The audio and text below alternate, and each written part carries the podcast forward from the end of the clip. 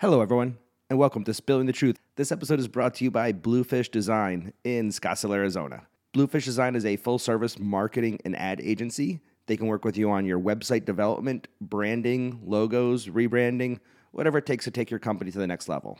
Check them out online. Matt and his team over there will take great care of you. It's www.bluefish.com. That's B L U F I S H.com. And now for today's episode. In this episode, we had the pleasure of sitting down with Nicola Biscardo from Nicola Biscardo Selections. Uh, he is one of the most passionate Italian people with wines I've ever met. His portfolio is amazing. We fell in love with his Corvina and a couple other of his wines. Please enjoy the episode. If you want to go ahead and look him up, you can look him up online, also at nicolabiscardo.com or through Con Exports, which listen to the episode. You'll hear the story all about Con Exports. Thank you very much for tuning in. Enjoy the episode.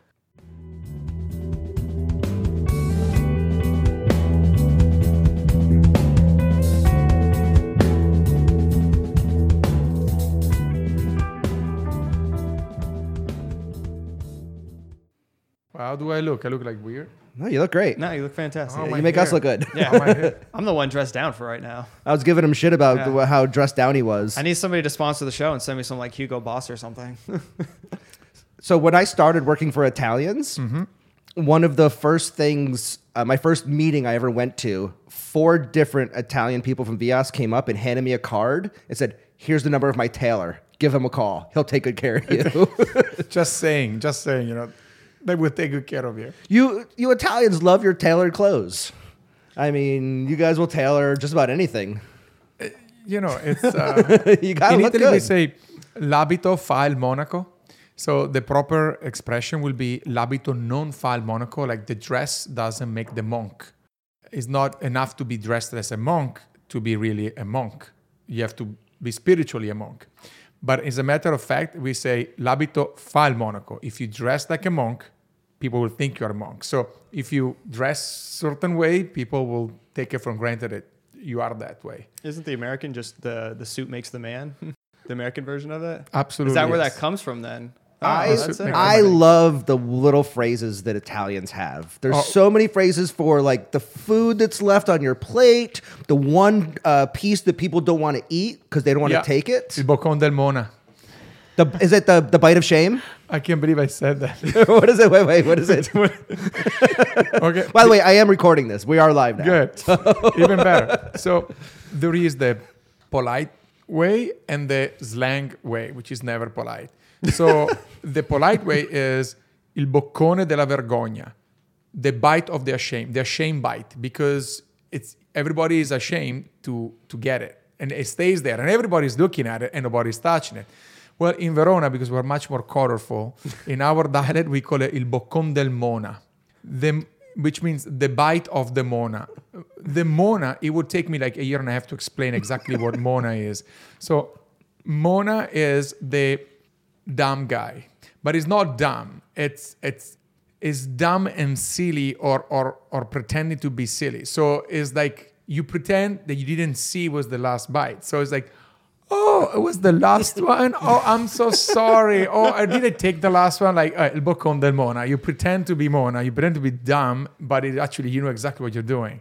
So that's how we call It's it. It's like girls on Instagram taking a picture and going, "Oops, I accidentally snapped a picture of this. I'll put this up. Might take down later." oh, exactly. Did I take my a bad. selfie? Was it a selfie? Oops. And our phrases that are like that are so just kind of dumbed down. Like I don't like a lot of them. I always break uh, in buca al lupo. In Bocca al Lupo, yeah. That's another one I always That's- bring. that's uh, one of my favorite into the ones. mouth of the wolf. In the mouth Am- of the wolf, yeah. In, in America, we say break a leg. It Break sounds leg. so dumb. Yeah.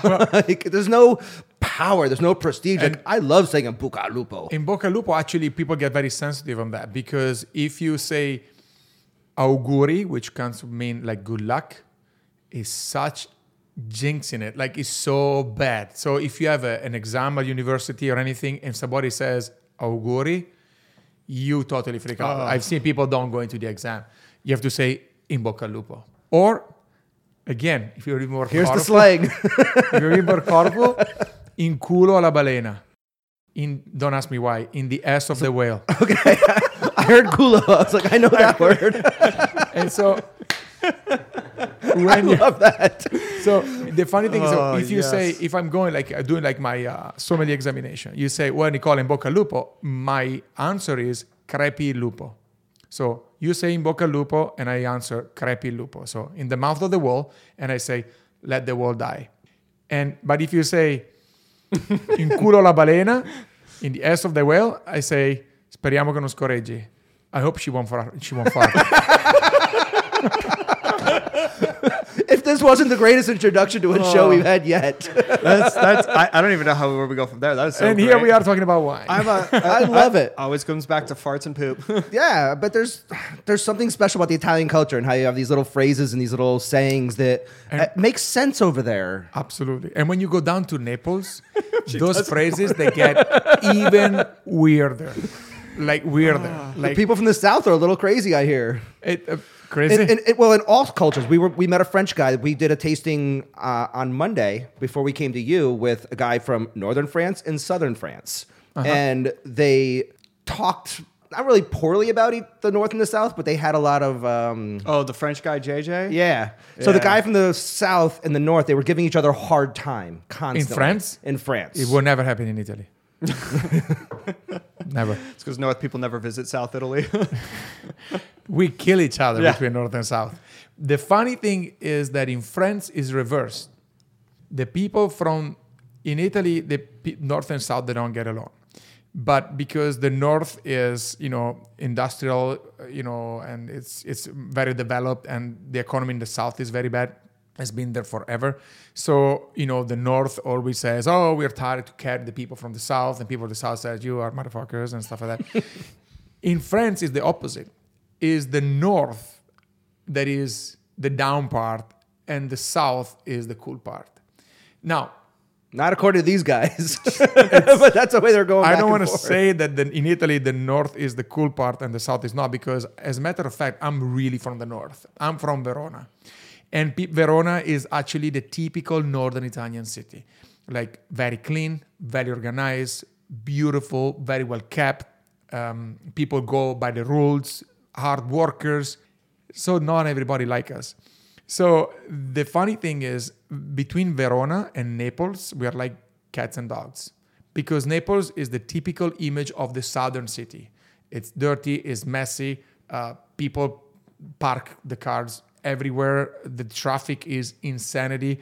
they never go by the by the laws, never go by the rules. It's like crazy stuff. And so the two cities that are hating each other. Well, you're talking to a guy that has a pure, genuine passion, more than love. It's like passion for Naples. I love Naples. That's why, guys, I brought something special for you tonight. It is exactly from Naples. Awesome. Because it's, I, I love that city, but you need to understand it. You need to grasp it.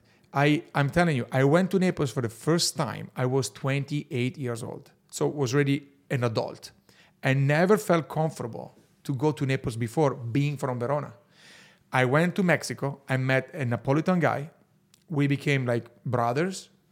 And I said, if you invite me, I come to Naples with you. And I went, I go to Naples ever since. I was 28 and I still love that city like it's like it's mine. And when I go there, let's put it this way.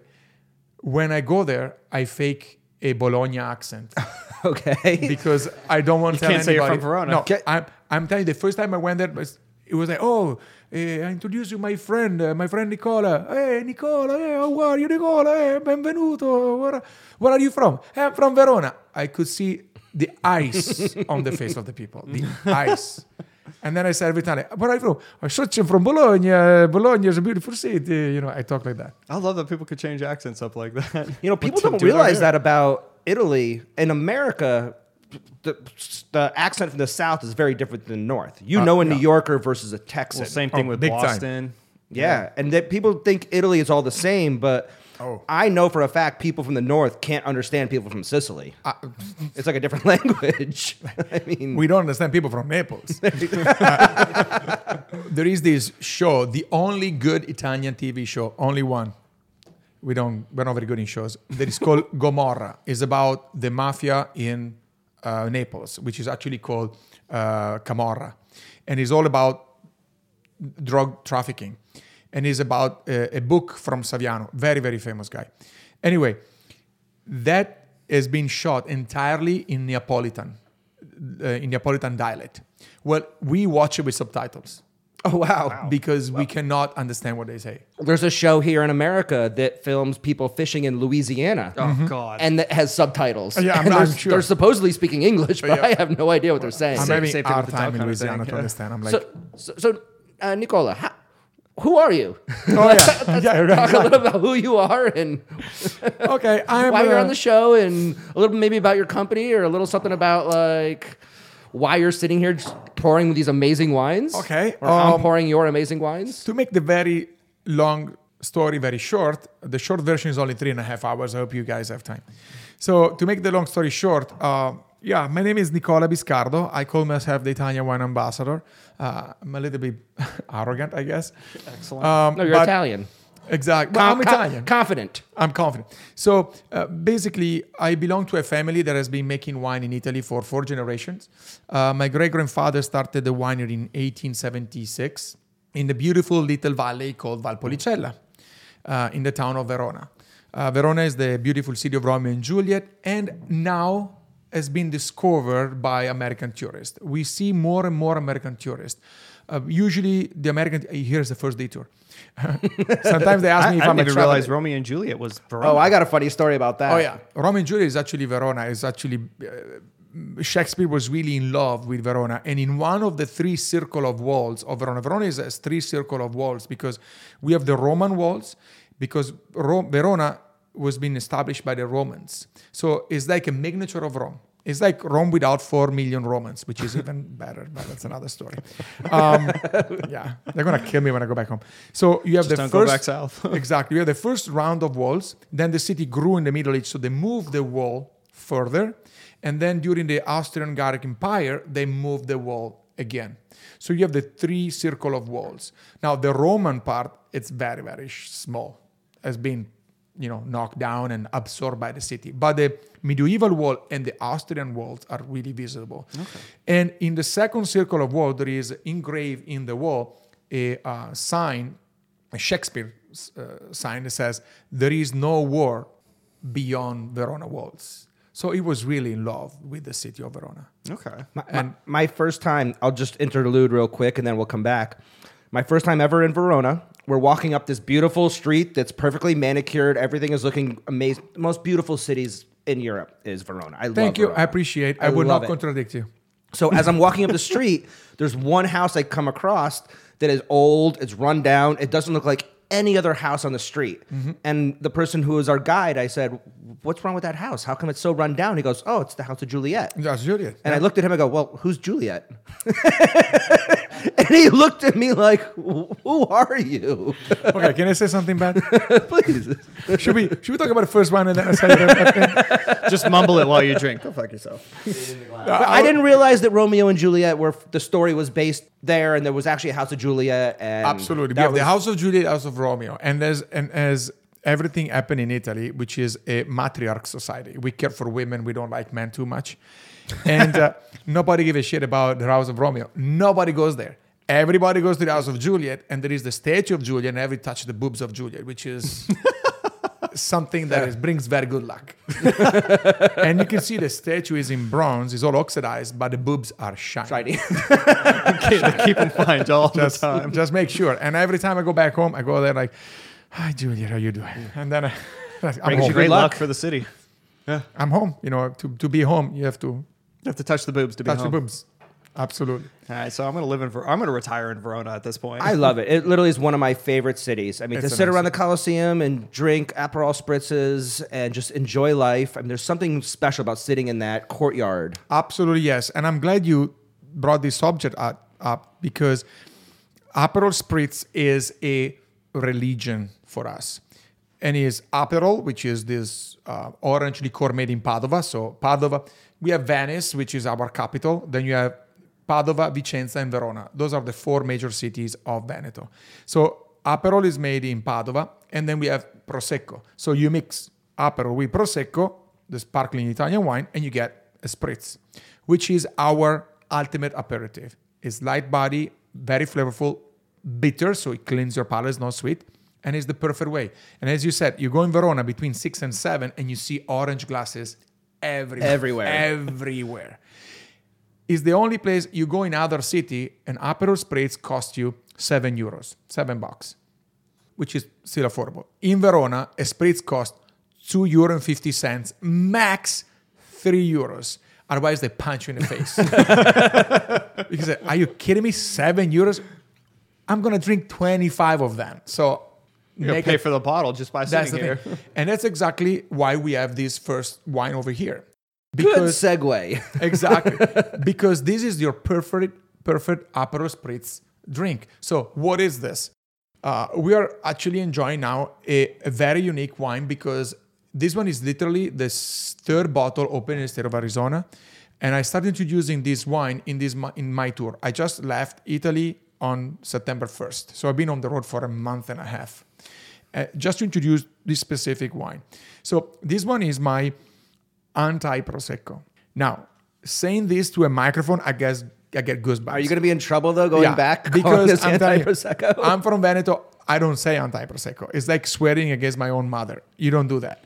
But there is a lot of, unfortunately, uh, because of the popularity of the prosecco, importers in America they're bringing the cheapest, the cheapest, the cheapest, the cheapest. Because I am, I want to say this: restaurants are shameless. They don't care. They just want to maximize their profit, and they want the cheapest prosecco possible to make the maximum profit.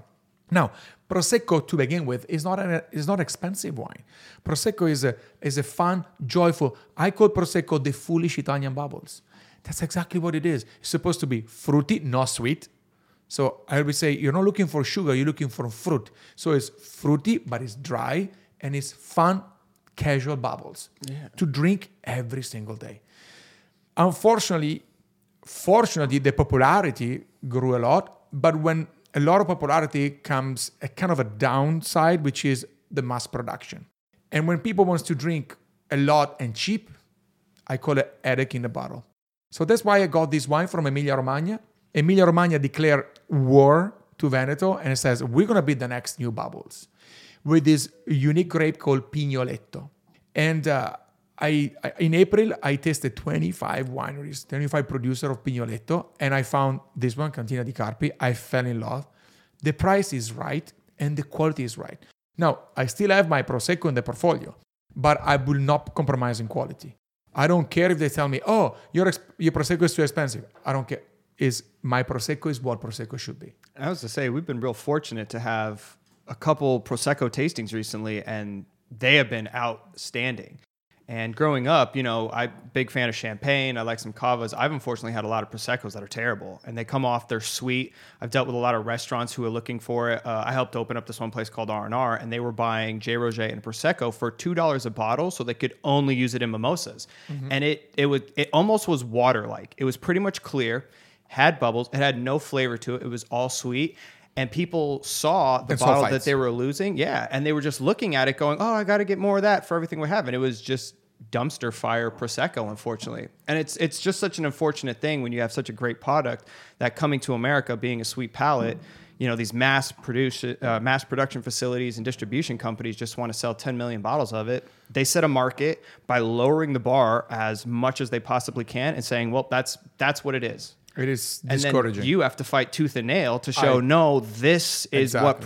prosecco should be. And by the way, prosecco is not crazy expensive by any means. It's not champagne. We, uh, to be honest with you, let's talk about wholesale. It with ten dollars wholesale, you which means fourteen ninety nine retail, which is not outrageously expensive. is so inexpensive. You can get a very good prosecco. Yeah. But if you want to go down to seven dollars, six dollars, Jesus, it's just the cost of the bottle. Come on, the the, the glass, empty glass, uh, it's insanity. It's, insanity. Even the best proseccos made in all of Valdobbiadene, and whether it's uh, you know Cartizze or Mm-hmm. Crede or some of these single vineyards, they only get to be thirty or forty dollars in the United States. Yeah. and people go, "Wow, that's expensive. That's cheap champagne." And and and cheap, like cheap, like cheap that's champagne. like stuff you don't want to drink. I It's would stuff that you don't want to drink. Yeah. Thank you. and that's the best of the proseccos in the world. Yeah. like people should be gravitating towards this, knowing they're I getting agree. such a great value. Absolutely. Plus, one thing with Italy, the prices in Italy have not gone up a lot in the last 10 years. No. And in all the other countries, the prices keep going up and up and up. The Spaniards keep raising price, the French keep raising price. The French are getting hit with tariffs right now too. Yeah. So you're going to see more and more value out of the Italian wines over the next couple of years than ever before. Absolutely. But you know why? Because they're good people. Yeah. I'm just kidding. On- Only the But- Northerners, right? But to be honest with you, yeah, actually, to be honest with you, like Italy can really bring great value to the table. Like Yes. really, from the entry level to the big guys are very great values. Uh, if you notice, there are not. It and sometimes I it hurts me because it comes the Italian pride, but there are not Italian wines that are thousand dollars, two thousand dollars, or three thousand dollars a bottle. Even our masterpiece Barolos, single vineyard, single vineyard Barbaresco, or, or Brunello, they are all, even the masterpiece, are still very affordable. Yeah, Masseto is still affordable compared to The equivalent, the counterpart. Burgundy or Exactly. Bordeaux, or if you're talking about Bruno Giacosa, you're talking about some of these other the Pr- big Predatore names. single Giacosa vineyards da Milano, yeah. And and we're, Absolutely. we're, we're going to be getting into Amarone at some point, but even some of the top Amarones are not expensive compared to the global. Exactly. The, the god of the valley is is uh, Quintarelli, and Quintarelli. Yes, you were looking at three, four hundred special vintage, six hundred dollars a bottle, which is, Is that not Dal Forno? which is not Dal Forno and Quintarelli. It's They're, they're they're they're there, Okay. and so it's not a cheap wine, but it's not three thousand dollars. Well, isn't Sassicaia, Ornellaia, Or and. Tignanello are like they're in the hundred dollar, two hundred dollar category, Exactly. and they're the top Super Tuscans. and and and the thing is, they're amazing wines. Yeah. So they're not even a notch below, you know, Burgundy or Bordeaux. But that's about the thing. It's about the fact, the way the wine are perceived, and what I appreciate about Italian wines is that they never lose their life dimension, meaning that our wines are wines for drinking, are wine for the table, and are wine f- to share. So even the best expression, they're a little bit more priced than the other, but they never lose that dimension. Those are wine for the people, uh, made by the people and for the people. So when wines get above certain price point, they become luxury items. yeah, And at that point, it doesn't matter. I always say, uh, when they ask me why those wines are so expensive, they're at the end of the day, they're wine. I said, you're totally right. And I always say the best way for me to ex- to explain is like, you don't buy a Rolex to know what time is it. If you want to know what time is it, you get your iPhone, you do this, you touch the screen, is 6:18 precisely. Now you know what time is it. Plus, you know, you get You- these big brands that they'll spend more money on marketing more than they will the wine anymore. Absolutely. And they have to be like, well, you know, our wine is still this category, but now we need to spend $10 million marketing it to the world. And then that's going to inflate the price. And then, oh, we're popular. Let's do 50 million in marketing. And now it's even higher. But the quality goes down And down. a little bit each time just so they can pump more marketing out there. That's the point. That's exactly the point. So at that point, people buy those wines not because of the mouth feeling, is because it's a statement. They It's a want to show off to their friends. It's a luxury item. Uh, we said before, Nicola, let's not talk politics. Okay, I'm not talk politics, but if Trump goes to see, if Trump goes to visit Putin, which wine is gonna bring? You know, a good a good wine or a wine that makes a statement? A wine that makes a statement. So for me, it's a different dimension. I don't. Those wines are fun to look at it, but it's not wine for life. Like for example, this is a wine for life. It- It's called Notte Bianca, and Notte Bianca is the ultimate celebration of life in a sense that uh, I tell you how, how fun this name come from. Notte Bianca is a real night event in Italy and it was a very wise mayor uh, in the center of Italy, in a little tiny town. I never remember the name of that town. It's a town outside of Rome, in the center of Italy, and he was so smart in the 1800s. So we're really looking looking far ahead, and he said, "We have amazing history in Italy. We have amazing museums, amazing art, but we're always working. We never get to enjoy it. People come visit, and enjoy our art, and us, we cannot even enjoy it." So he said, one night in summertime, everything related to art will not shut down. The city will be up all night long, and people can go after work and join museums, art galleries, opera houses, everything connected to art. And it was a very smart thing, and it's called the White Night because everybody wear white and nobody goes to sleep. Of course, things escalate quickly, and now we have a white night in every single city in Italy. And they also play music. They have bands coming in. They the city are blocked to the car, so you can just walk freely around. And in every intersection, they put a stage with the different bands That is so cool. and they perform art on the street and every shop is open everybody's open and, and this wine celebrates that celebrates that white night is a fun celebrating casually easily with the people having fun what night is that? every city has a different day Okay. so verona we did it the white night i think it was july 20 but even my little town because i live in valpolicella right above valpolicella where we make the wine it's called bussolengo it's a very little tiny town.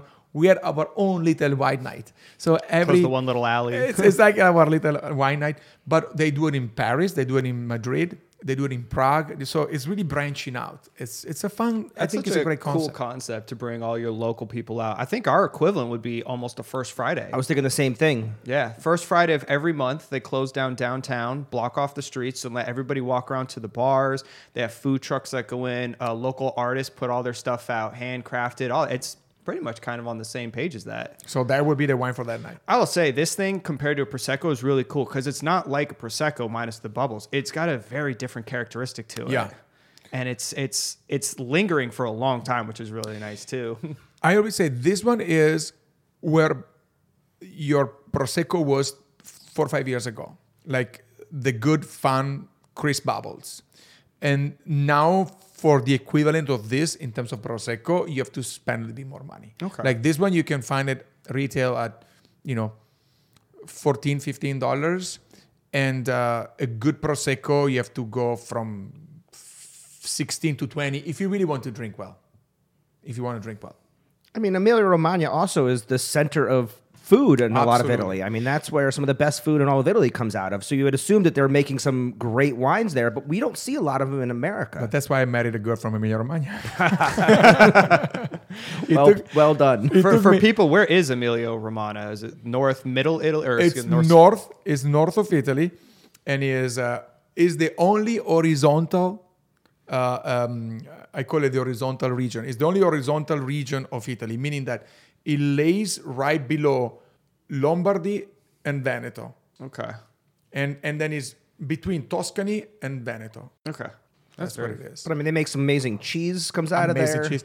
And the funny thing is, I always take fun of the people in Emilia Romagna because the wine they come. First of all, I'm from Veneto. I make Amarone, so my shit doesn't stink, right? so, uh, you know, Only if I- you get farted out of a whale's ass. exactly. That's a good point. So I grew up with that attitude. Oh, we make Amarone, blah blah blah. so I grew up with that attitude. And Emilia Romagna was never famous for their wine. Uh, they make, you know, Lambrusco. Uh, they make um, uh, Pignoletto. They make Sangiovese di Romagna, and so like wine that they never got fame.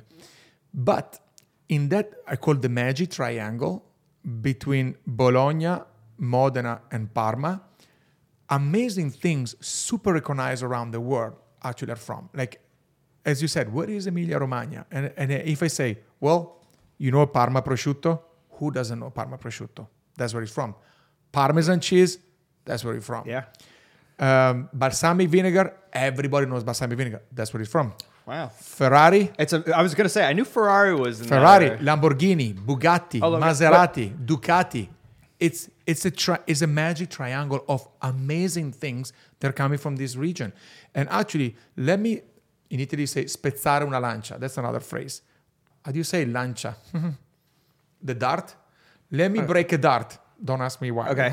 Let me break a dart in favor of the Lambrusco. The real Lambrusco, which is the dry Lambrusco, is actually an amazing wine. to Without a doubt. We we both just had one recently and it was fantastic. It's a fantastic wine. It's it's Another wine that got butchered by being mass produced into what? What's the one that's on ice so nice?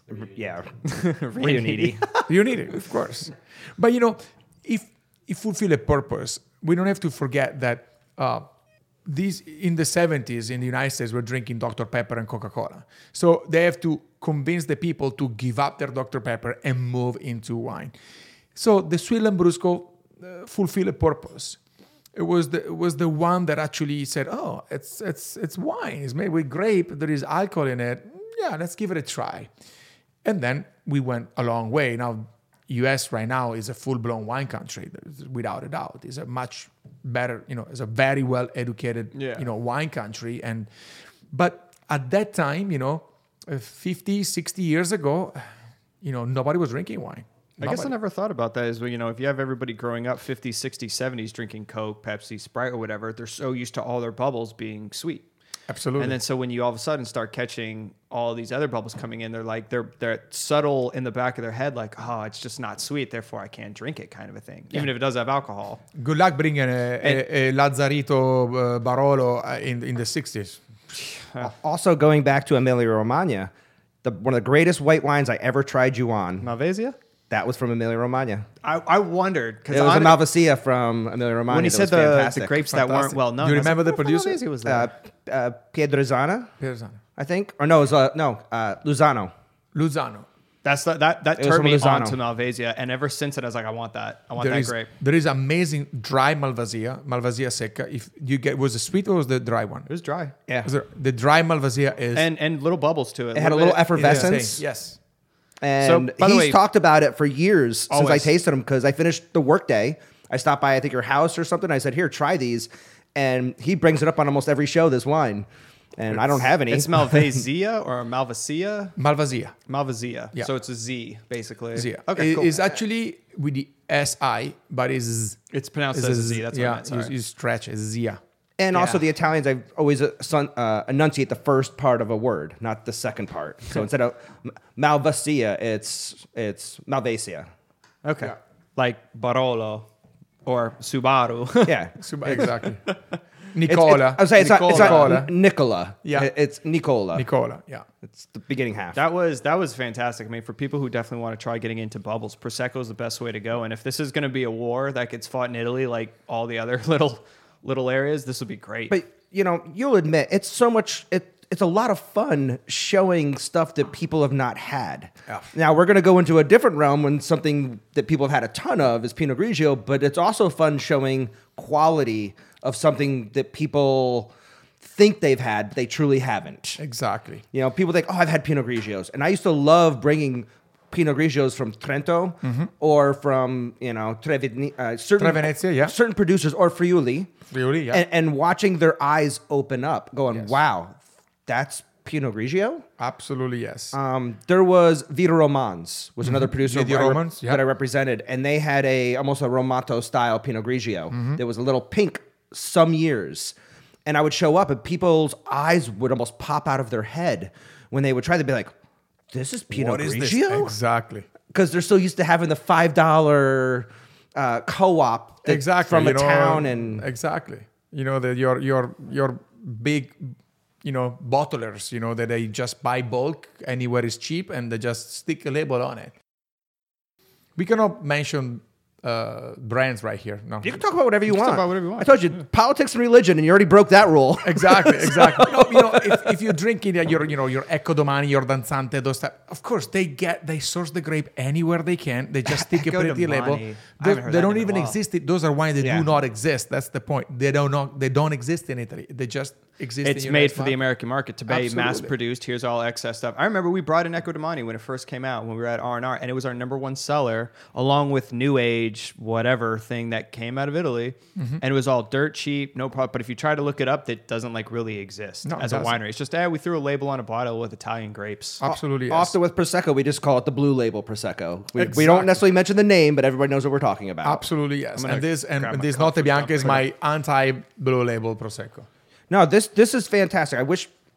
I, I, I hope you're having good success with in the markets with this. Thank you. And opening people's eyes to things that are not prosecco. And Good alternative. and Italy makes a lot of bubbles a lot of that are not prosecco. no.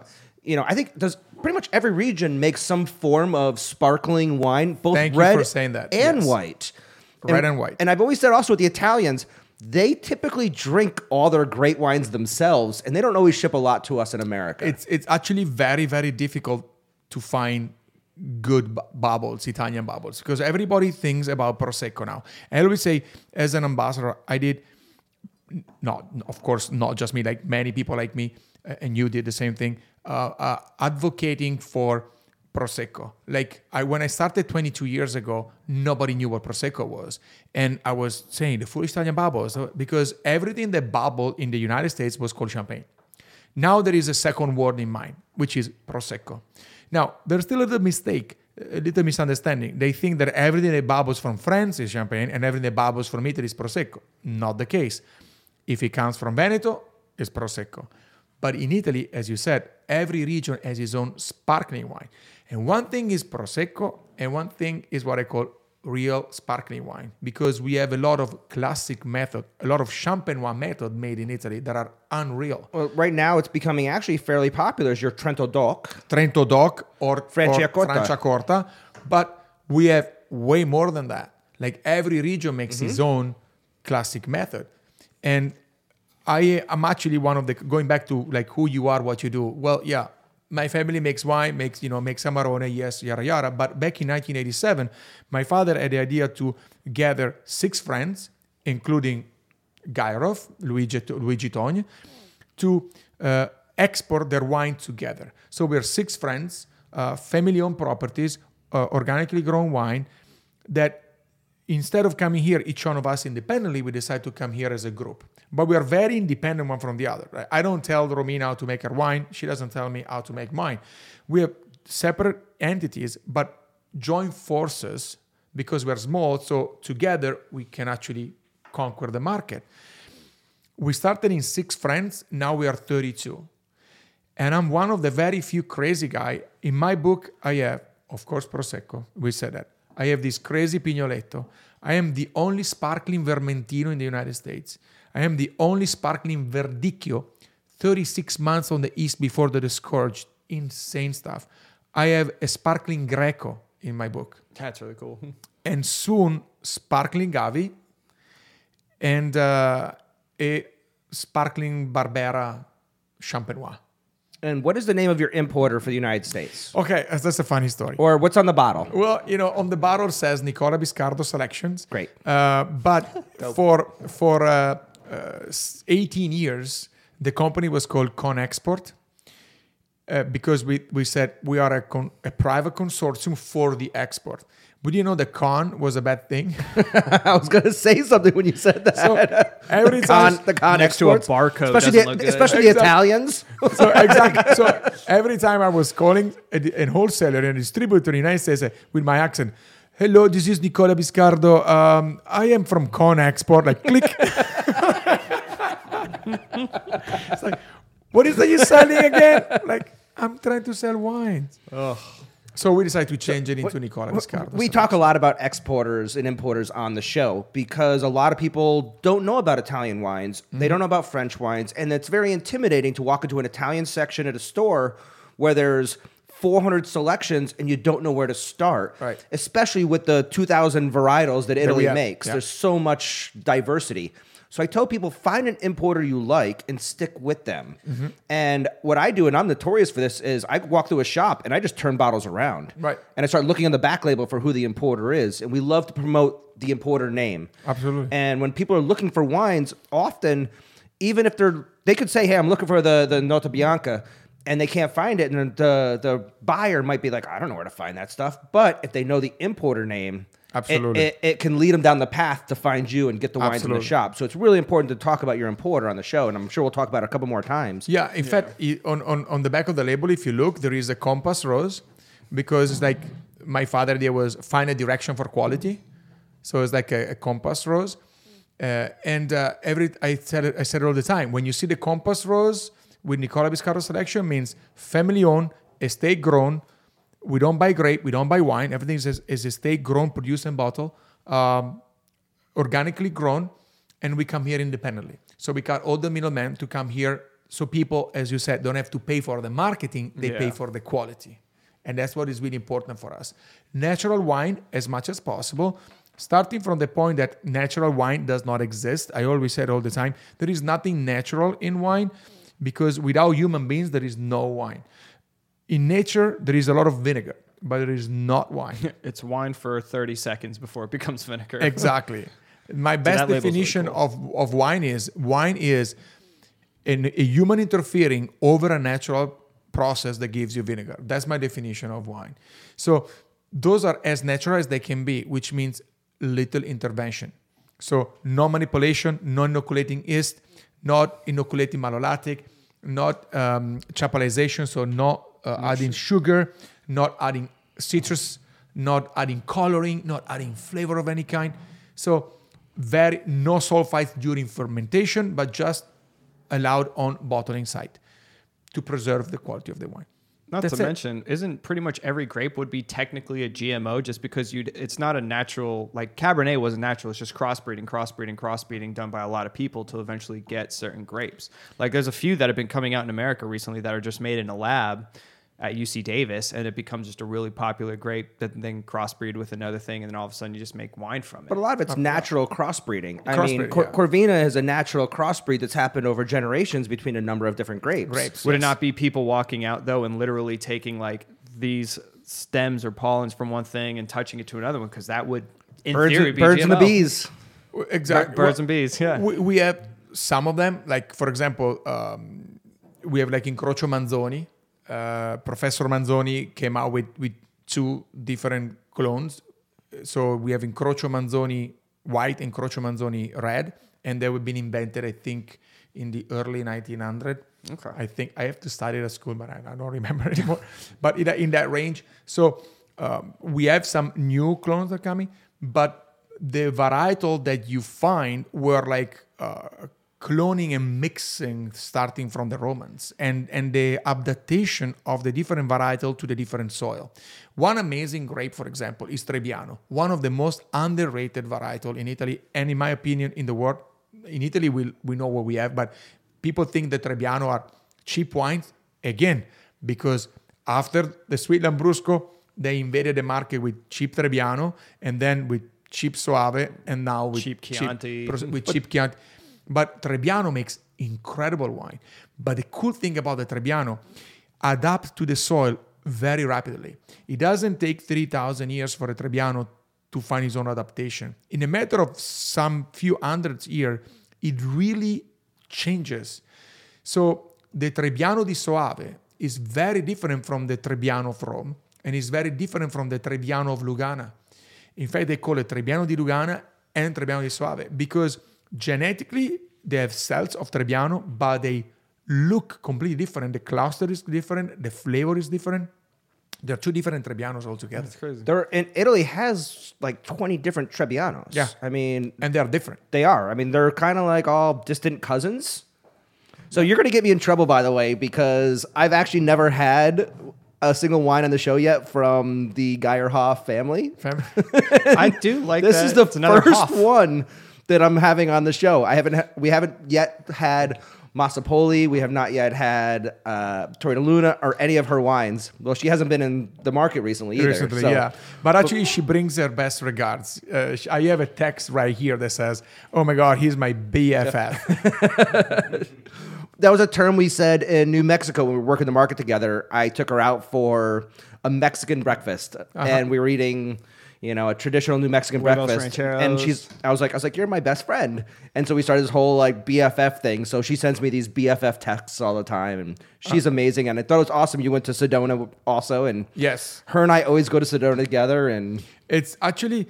Uh, she's a great lady, and, and and I'm very proud of this winery because it's been with us since eight, 87. So and the very, very beginning. Well, I always used to ask her when I went to Italy, how come we don't have Gaierhof wines? Well, exactly. N- now I know.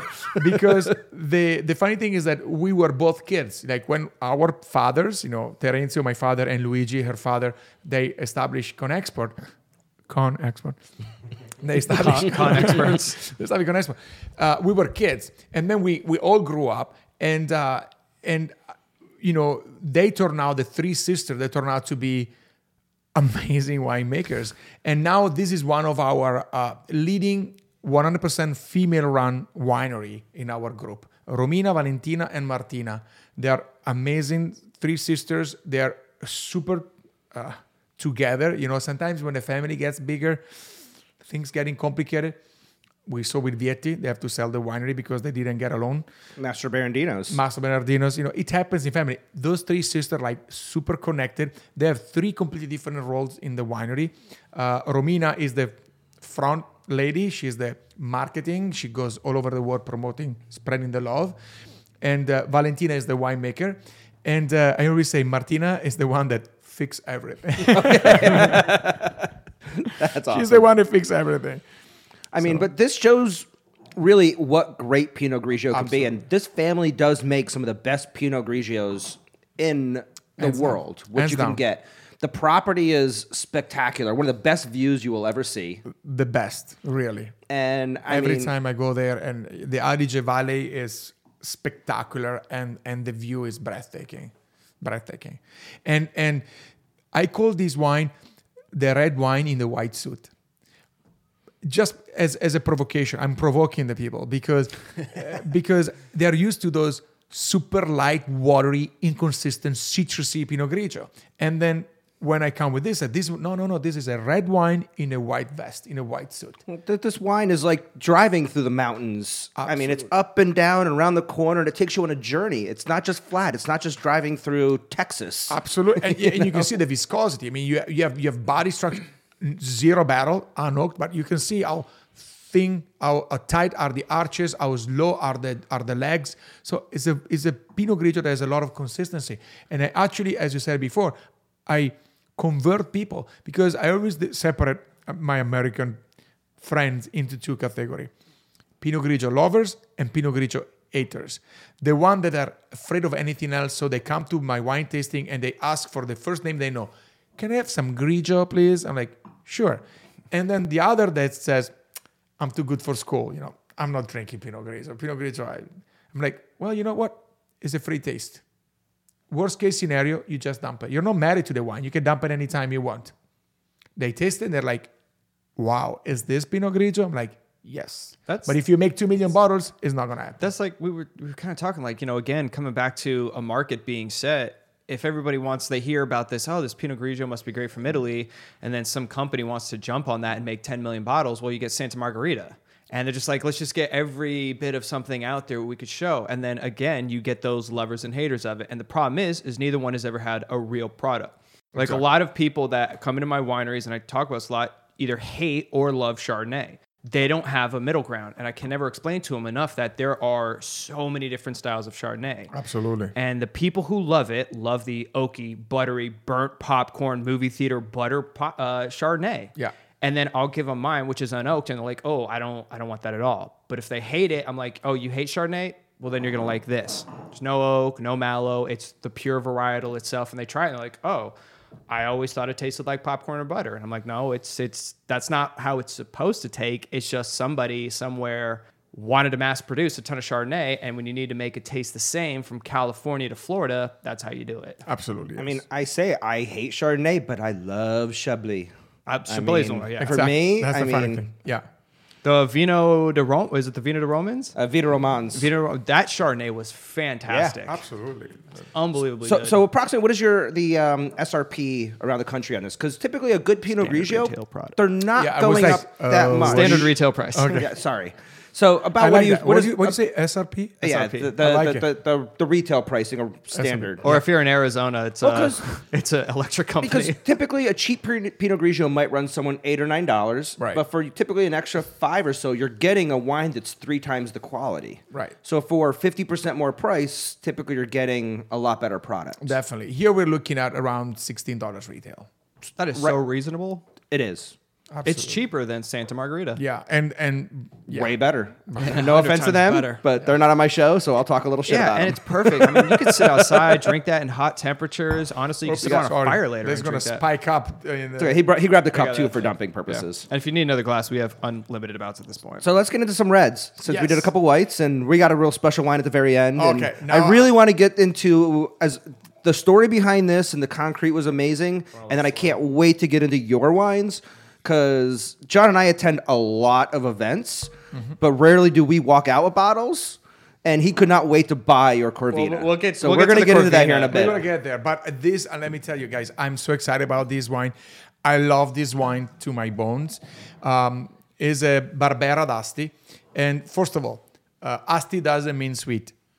Asti means a beautiful town named Asti in the Piedmont region, which is the northwest of Italy. So a lot of people says, oh, I thought that everything Asti is sweet. No, Or bubbly uh, It's also exactly. the misconception that people Absolutely. have. Absolutely. Actually, bar- there are two main Barbera from Piemonte Barbera d'Alba and Barbera d'Asti. And the reason why I lean more towards the Barbera d'Asti is because I have the honor to meet this great man. His name was, unfortunately, passed.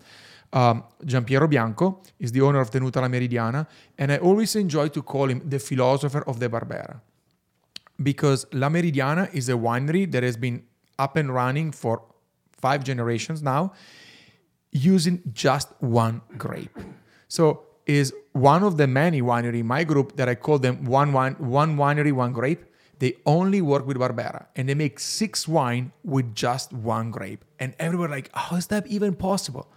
Because it's not the grape that makes the wine, it's the soil that makes the wine. So if you're a small winery and you select and you select your grape in the vineyard, you can make multiple wine just with one grape.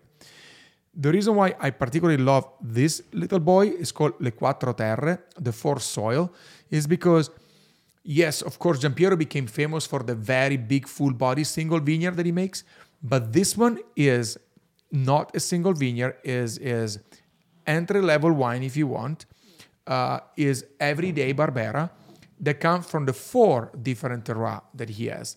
And he actually puts the picture here on the, the color on the on the label. You have the sand, you have the iron, you have the limestone, you have the clay. So those are the four different colors that you will find walking in his property. And this wine is a second selection in harvest coming from the four different terroirs. And he ferments old-fashioned way in cement. So he has three cement, cement concrete vats dated in 1836, which were what his great grandfather was using back in the 1800, and they've always been there, so they're very well seasoned, and that's how he makes his wine. And you cannot automatize a cement, so all the punch down to break the cap or to keep the uh, the skin moist and soaked, all the pump overs, all the délestage to cool off the wine, get the oxygen inside and pump it back up is all done manually and he still does it the very old-fashioned way. So the result is a wine that is extremely elegant, very smooth, very soft, with a very distinct personality. So they're made in the 1800s. Do they have like valves that they eventually put into it, or do they have to siphon from the bottom to get all the wine out of this concrete tank? Or from the vat? bottom, they have uh, a mouth. We call it the mouth. They have a, a, a mouth at the at the bottom. Okay, so they do have a bottom drainage. Yes, thing. they have a bottom drainage, In my yes. mind, I'm just picturing this square cement, and they have to manually get something to get to the bottom. those are actually round. They're round. Okay. are, are round. So they're cylindrical. Round. Are, are round. They're like about. Uh, aspetta, sono 4 metri, 4, 8, 12. About 12 feet tall. That's crazy. That's a lot of cement. oh yeah, it's very thick, and that's the key of the cement. The cement, first of all, is porous, so let a microoxygenation to the wine, and also absorbs the heat and release the heat. So it's a natural temperature controller, temperature stabilizer, and uh, and also um, when you look inside, the enhance the tartaric precipitation. So basically, the tartaric acid needs to combine into salt to precipitate and get out of the wine. So usually you you do that you enhance that process with temperature. If you if you cool off the wine, the all the uh, acid crystallized into salt and becomes heavy and and precipitate It goes down to the bottom. It's called precipitazione tartarica, whatever. So without- yeah, we, we call got it cold, cold stabilization. cold our side. stabilization. Yeah. So without getting technical, the cool thing is that the cement attracts all those tartaric acid. So the wine builds a layers of crystal all around. So the wine doesn't really touch the cement, which will not be healthy, but is uh, touching his own his own tartaric crystals. And then every year they shave a layer, and the wine rebuilds it, and uh, they keep going like this for 100 years. It's so That cool. is. It's like looking at a geode, probably. I know a lot of people up in the Veneto use concrete and cement. Do a lot of people use this in the Piedmont region? Because I have not seen a lot of people use this method. Besides, maybe some uh, Moscato producers have had utilized some uh, the cement or concrete tanks. the thing is, in the 70s, when the stainless steel came out, 70s and 80s, the stainless steel came out, you know, uh, everybody ran out, uh, ran away from cement. Cement was uh, old fashioned, was old way, was cheap way. And so uh, everybody knocked down the cement to go into the stainless steel.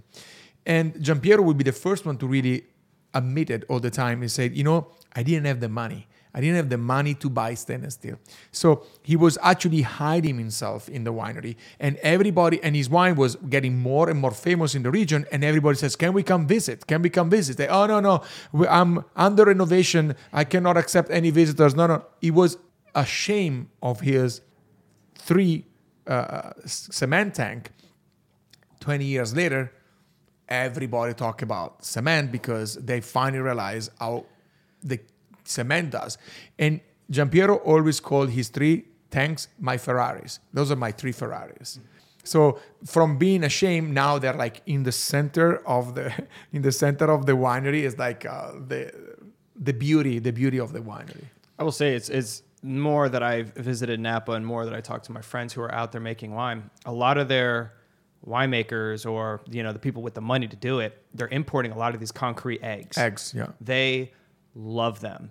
And they constantly keep talking about this roundness that comes out in white wines and softer wines. And I would say this is the first Barbera I've had where that acidity isn't Bite you. biting on Yeah. the side. It feels round and softer. Absolutely. And it's delicious. But I, I, it's something I would love to experiment in the future until I saw the price tag of what it takes to get an egg to our winery. And I went, well, that's not happening. But one thing I, I I wanted to touch on is the difference of concrete. Exactly. So, like, you can get these oak tanks. Stainless steel is stainless steel. It's it is what It is what it is. But you know, they, you have the differences in oak where you would take a French or American, and obviously some parts are different, and they make those big giant vats we'll see in some places. But I'd heard this twice now, once from you and once from I think it was at Continuum when they did it because they have a couple concrete tanks amongst their woods. And they say the concrete's different from each tank because we took it from two different places. Absolutely, yes. We used this one tank from it was like whether it was actually Italian brick and mortar kind of stuff they shipped over, and the other one was made up from Portland cement. And then you had touched on it earlier, where you were like, it's different. It's it's cement from the 1800s versus Exactly. somebody today making it, and it changes the profile of it. Absolutely yes, because as I said, you know everything becomes marketing at the end of the day. So a lot of people that are always trying to innovate and want to bring back those cement eggs that got destroyed. So of course somebody is jumping on it and they make those eggs and they're gonna sell them very expensive.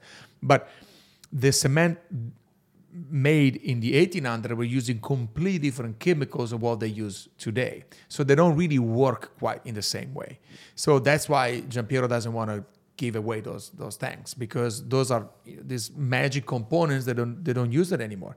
As much as today they don't use the same um, uh, chemicals to make rubber or to make asphalt. They do everything as, as evolution and they don't use that elements anymore and they, they're not, they're not possible to find. Not to mention moving a 12 foot tank is probably possible. Oh yeah. Even the oak that's coming out today is not the oak that came out in the 70s. I mean, Absolutely. the wood is much different. They're mass producing it. It's that's why they're pulling from old forests.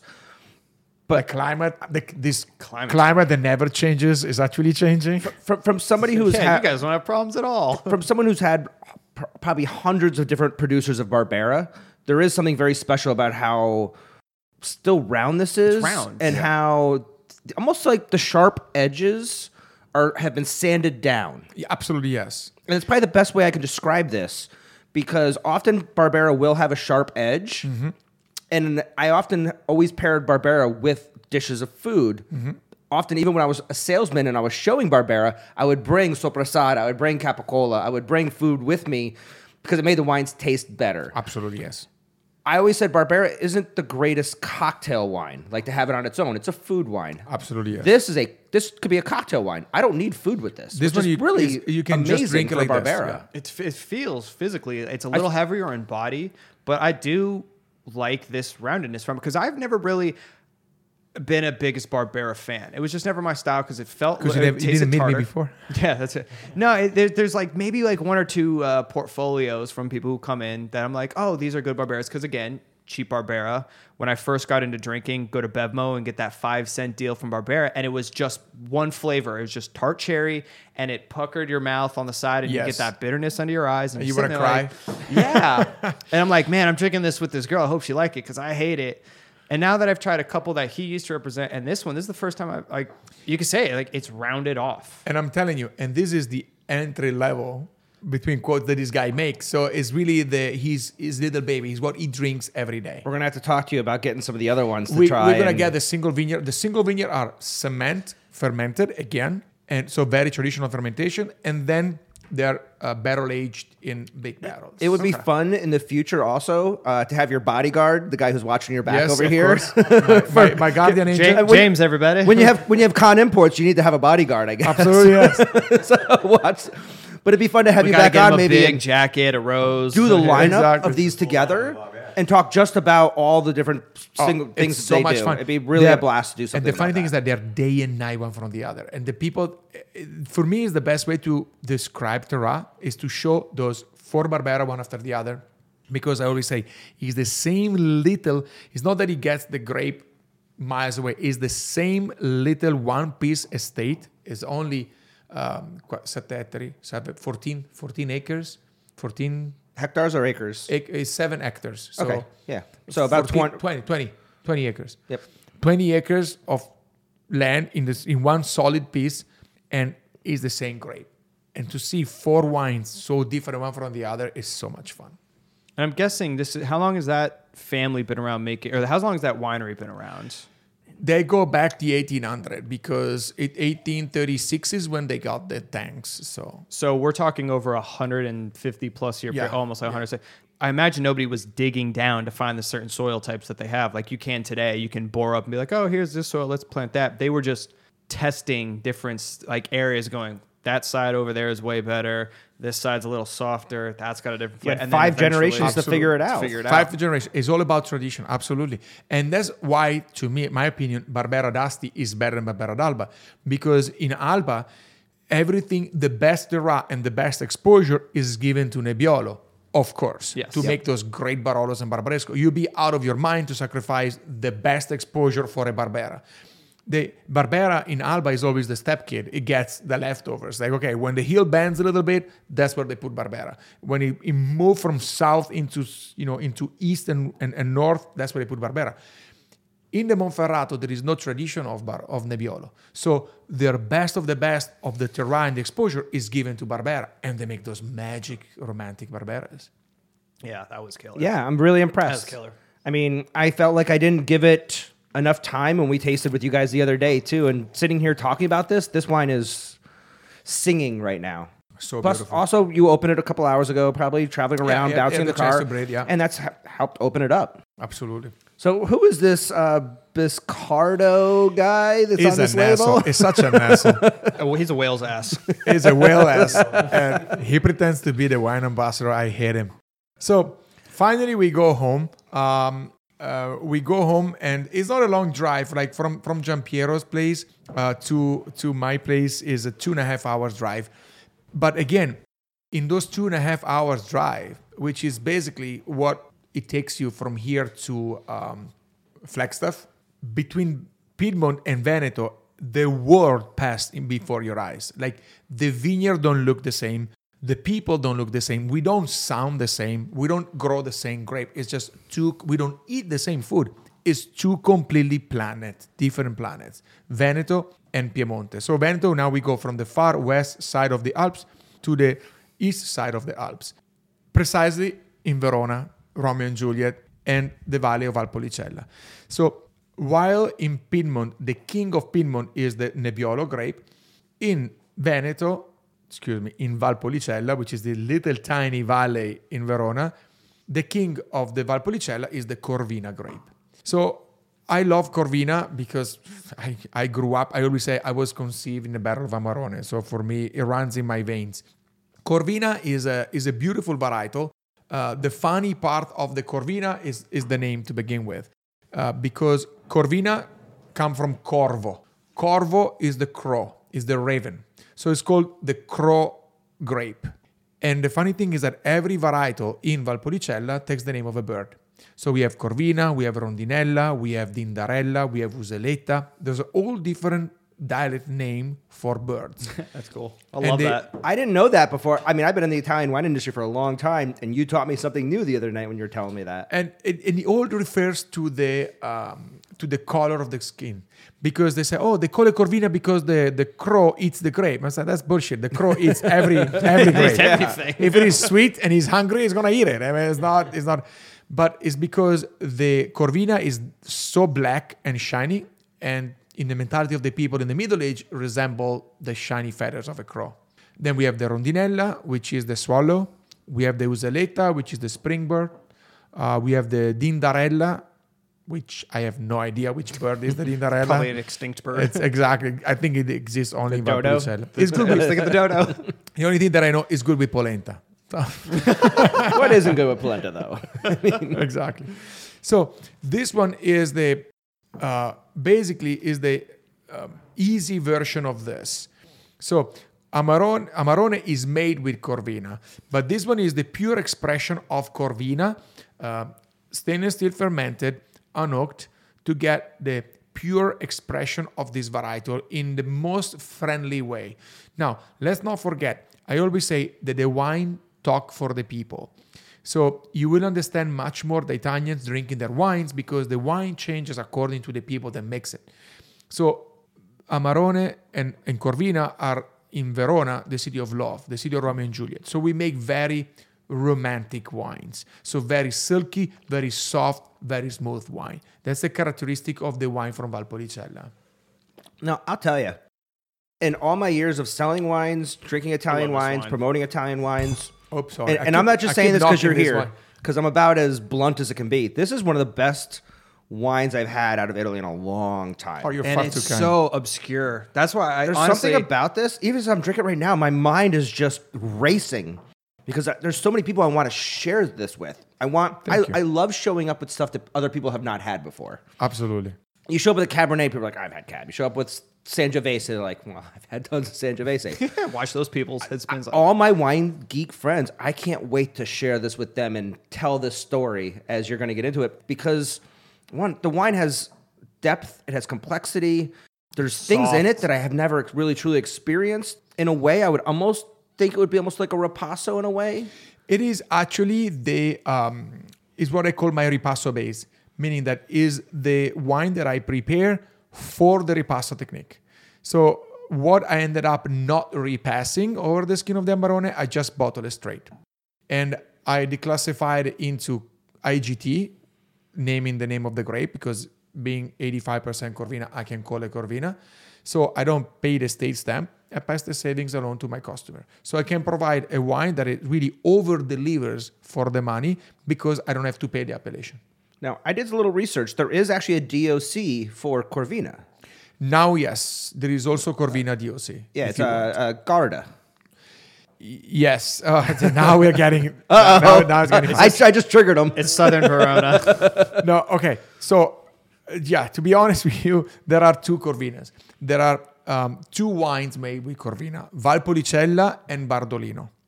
So, Bardolino is on the lake, Valpolicella is in the valley. The only thing in between is a mountain that, that separates them. So we're very contiguous. We're very one on top of the other. Like uh, for my house, I am 10 minutes to the lake and 10 minutes to the valley. So it's really right there. The difference, again, and I sound like a broken record, is the soil. Because when the glacier went down from the Alps and pushed all the dirt with the, the weight and dig the hole of the lake, and then it melted into the lake, it built the Lake Garda. So on the shore of the lake is all uh, morenic soil, so it's all uh, stratification of sand and stone. Sand and stone is very loose soil, and the Corvina that grows on the east slope of the lake, on the Riviera, on the east Riviera on the lake.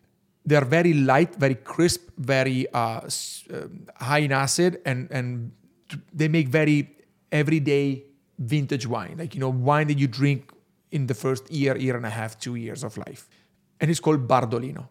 If you grow the Corvina on the other side into the valley, all the dirt, all the you know clay, limestone, uh, iron, everything that has been pushed by the glacier into the valley builds wine that are bigger, bolder, more complex, more round, more elegant, that takes the name of Valpolicella.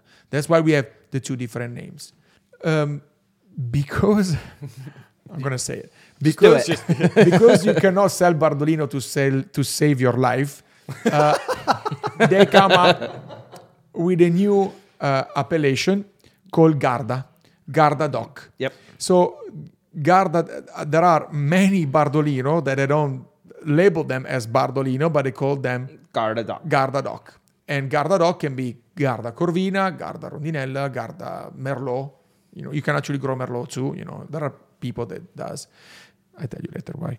Uh,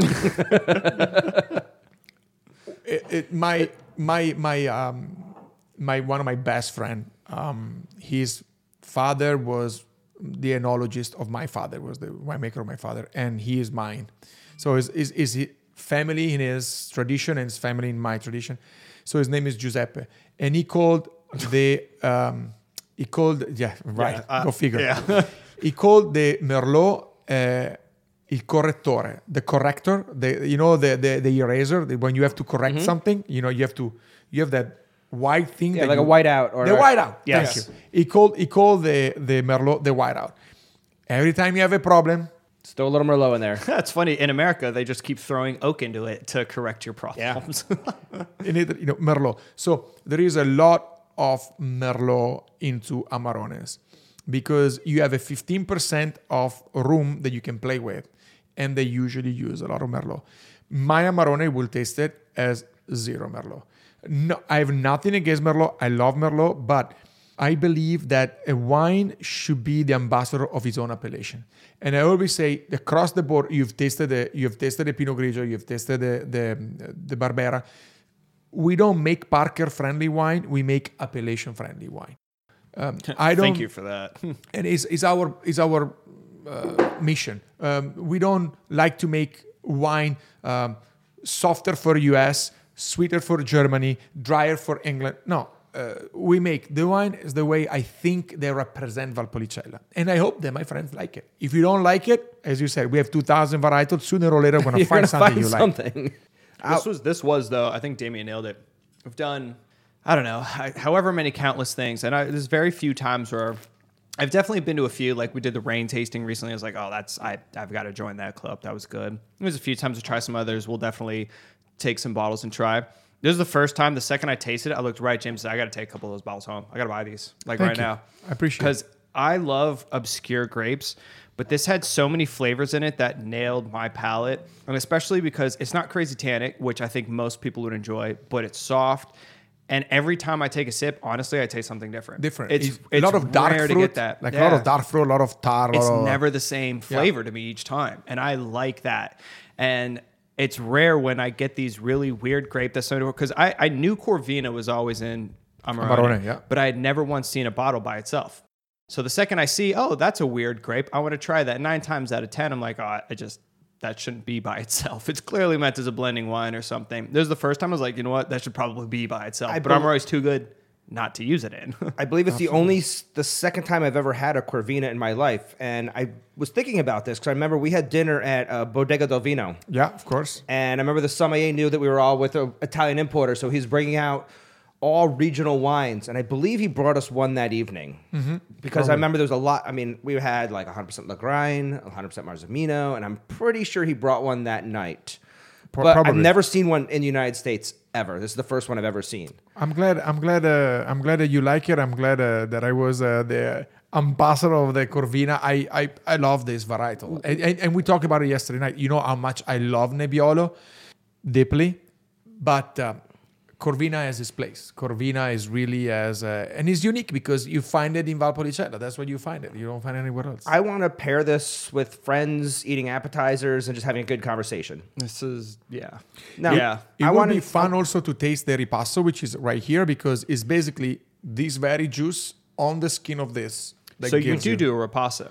We do ripasso, and we actually do real ripasso style. And now I'm gonna disclose something that is nothing secret because the law came out in uh, September uh, uh, 2019, so wow. a month ago, that uh, to make a ripasso, you can just make a ripasso blending in 20% of Amarone. Is is the law? It sounds like Wow. you're cheating. Is legal. Is legal cheating. Both of us are just look lost. Yeah. Like really? Yeah. Man, It's that sad. must have made you guys real upset. Who paid how Very- much money for that one? Yeah, what what major U.S. American I'm not gonna say it. Now, is it on American shelves? how many states are your wines represented in in the United States? Okay, we are in 22 states right now. We are not strong in 22 states, but little by little we are we are growing little by little in in, in every state. We are in 22 states. Um, we don't make a lot, so for me, it's all about weighs twenty pounds. is all about placements you know? So we we don't sell millions millions of bottles because we don't have millions of bottles to sell. So we we literally don't. Um We're going to talk about this uh, this uh, wine and uh, this one is the, the 2015 so um if you're asking me i will not release the 2015 now. Why? Because i think the 2015 deserve two extra years. But because we are who we are, we didn't make any wine in 2014. 2014 was, the a- worst vintage that I've seen in my own in my in my personal Wow. life. And so we decided, please. So we decide not to make Amarone in 2014. And it's very easy to say, but it's very difficult to do because not making a wine, wine making is not like like beer or vodka Yeah, or, you can or any other. beer that all year round. Exactly. And you can decide, you know what, I'm not going to make it for six months. Wine is not like that because you depend on, on your vineyards. And your vineyards, regardless if you're going to make it or not, they deserve time and attention and work. So if you skip a vintage, it means that you have been working one year in the vineyard without getting paid. That's what's crazy to me is, and and I don't think I've ever been able to express to enough people, especially these days, and in America, being a baby. Like I know we've had wine for a long time, prohibition ruined that and everything, but everybody in my mind is America's a child figuring wine out. And a lot of people get money and go, I can't wait to open, or excuse me, plant my own vineyard, and we're gonna make all this wine. I'm like, your great great grandkids might probably make Right. some money on it, but you guys are gonna struggle. Like it's it's a hard, long process. They think Long they can just plant, and one year later, oh, I've got grapes. This works. So So when you give up an entire year, Yeah. and you had to pay everybody, well, that's a lot of backlog you hopefully have to have. Would- and by the way, real quick, sorry to interrupt, but what fine. happened in 14 that made it go? I, this just is not gonna. I can't do it. I can't. This is my baby. This is my child. It's not even worth the money. I'm just not doing it. We got 250 days of rain. Okay, yeah, that'll do it. It was insanity. So every we cut down seventy percent of the production literally on the floor. Uh, it was probably the most expensive harvest, and that's another thing. People should pay more for bad harvest, for bad vintages, than less for good vintages. Of course, it's not going to happen. Did you? You still had a harvest? Of course, yeah. You have Oh, to. so you can't just let the fruit fruit drop? No, no, no, no. You get everything gets sick. Oh, so wow. You have to go there, in and out every day, every day. Cut the leaves on the east, so you cut all the leaves so they, they get a lot of sun very early morning to let the sun come in and dry everything as much as possible. So you have to, so you don't spray that much chemicals because there is only one thing you can do: is either chemics or losing. And we decide to to lose because we don't want to pollute. So basically, you, there are uh, certain tricks that you can do, like uh, um, uh, leaving uh, you know higher grass that absorbs the that absorbs more humidity, cutting the the leaves on the east, running you know the how do you call it? Atomizzatore the, the the tank that sprays the chemicals has a huge fan on the back that brings so Kinda much like air. air dries. exactly that, that actually uh, um, uh, makes the the the the, the drops. like that. Uh. exactly. No no. The, so you can spray the chem- when you have to spray the chemicals the tank you have the injectors and then there is a huge fan that makes it like a like a like a cloud. So uh, the, the the chemicals uniformly go on the vine well we were running with the empty tank just to run to spray the air no, and- just to spray the air to, to so that's a lot of work a lot of fuel like a lot of cost. At the end we ended up cutting 70% of the grape down on the floor. The 30% that was left was to make a great valpolicella classico. So we had a good valpolicella classico but it was not powerful enough to become a amarone so we decided not to do it That's interesting. So what you would maybe recommend is say, hey, listen, we didn't make an Amarone, but our Valpolicella is actually maybe Very good. better than usual because this year we put our best product into our our Valpolicella instead. I tell to all my dear friend, always shop for the worst vintage available because you're gonna get great wine at great price point. Like 2014, you buy Brunello di Montalcino, no, but you buy Rosso di Montalcino, fuck yeah, Yeah. You Uh, get was that, what was that you with the get Polo? some 2001? Rosso that are, like, 2002? insane. Well, Yeah. I mean, we had a producer that just declassified. He's one of the most expensive Brunello producers there course. is, and he Of course. declassified. He doesn't make Rosso. He just doesn't. And that year, he took all his Brunello and called it Rosso. So you were buying his Brunello for the Rosso price, Absolutely yes. and it, it was pretty damn It's good. damn good. I mean, because he had to pay for the Brunello taxes up front, anyways. Anyway, so so you, that's that's the best way. So Maiva Valpolicella Superiore 2014 is a damn good bottle of wine. you also could, and I always said, uh, Go get that, everybody. an, an idiot could have made a great uh, Brunello in 2010. I don't know anything about making wine. I could have made a great Brunello in 2010. But you know what? It's the challenging years where you see how good a winemaker is, and you see how great the family is at overcoming adversity. And you're right. Some of those challenging years produce some of the best wines Absolutely. from the correct houses. Because I always say it's not that the small guys are smarter than the big guys. The big guys, regardless of the vintages, they need to guarantee that one, two, three million bottles. And that's why the quality goes up and down. But if you own your own scissor, you cut down what you don't like. It's painful. You might cut down more, but we never have a bad vintage. We might not make that wine, but what we put in our bottle, it's good quality. Plus, you know, you know your product. You're like, man, that's it's too bad I got to get rid of these, but these ones, What yeah, was these the guys other- survive. because you select your own grape is green harvest is the most fundamental part for quality winemaking What was the other really rainy vintage? 2003? Was that the one that was, it was the three or four? One was super hot, one was super rainy. 2003 was super hot 2002 was rainy That was Two. O2s, yeah. That was that was the one time I had the one Barolo that made it out of 2002, and it was straight water basically. I bought a I bought a bunch on blowouts from different s- things. Some of them turned out fantastic. some turned out very good again is all in the end of the winemaker at the end and and again a lot of time is just a, a matter of good luck you know you get the hell you know the hell is is is Probably the worst thing you can get. is the plague for winemakers. But the hell is like a twister. It gets you it doesn't get me. It just slides around me. Was a bad vintage? Well for you yes. For me no. So it's like you know it, it, it really depends. So the 2014 was bad because it was a matter of rainy days and that affects everybody. So there is nothing you can do. But it, it happened uh, um, in in the alto piemonte in in, in three weeks ago two days before harvest they got the hail it was a spectacular harvest spectac- destroyed everything Where was i this have at? friends that i You know, texted me in, in, uh, Piemonte. oh, the Piemonte, Piemonte. yeah. When you Yeah. said Alto you said Piemonte. it's hailing right now, you literally sent me a text I texted you that, saying it was hailing. I It was, was- like, no. and, and literally i have friends crying like really you cry because after a year of struggling and working hard and you have such an amazing grape you just have to go pick it it's like people running a marathon and they get a cramp three feet from the finish line and fall down. yeah M- my friend Indoliani that we were drinking his wines earlier, Mm-hmm. he got a hail that completely destroyed one of his most famous vineyards, and it took him two years to recover. He didn't make a vintage the year after, and then the year after he had a very very small vintage. But Absolutely, I mean, yes. he had to cut his plants down. And oh yeah you, you, you go in and you cut and you prune them and you hope they survive So let's talk a minute about uh, Amarone because a lot of people don't know a lot about it. Um, Okay. How it's produced. so the- i just the- pretend you don't know anything about it right yeah. But I think that's really smart because a lot of people don't they, they see it on the label, but they don't realize the process Or, that or how to pronounce it too, what, by what the way. gets into it so okay uh, now i'm gonna tell you a lot of funny things about amarone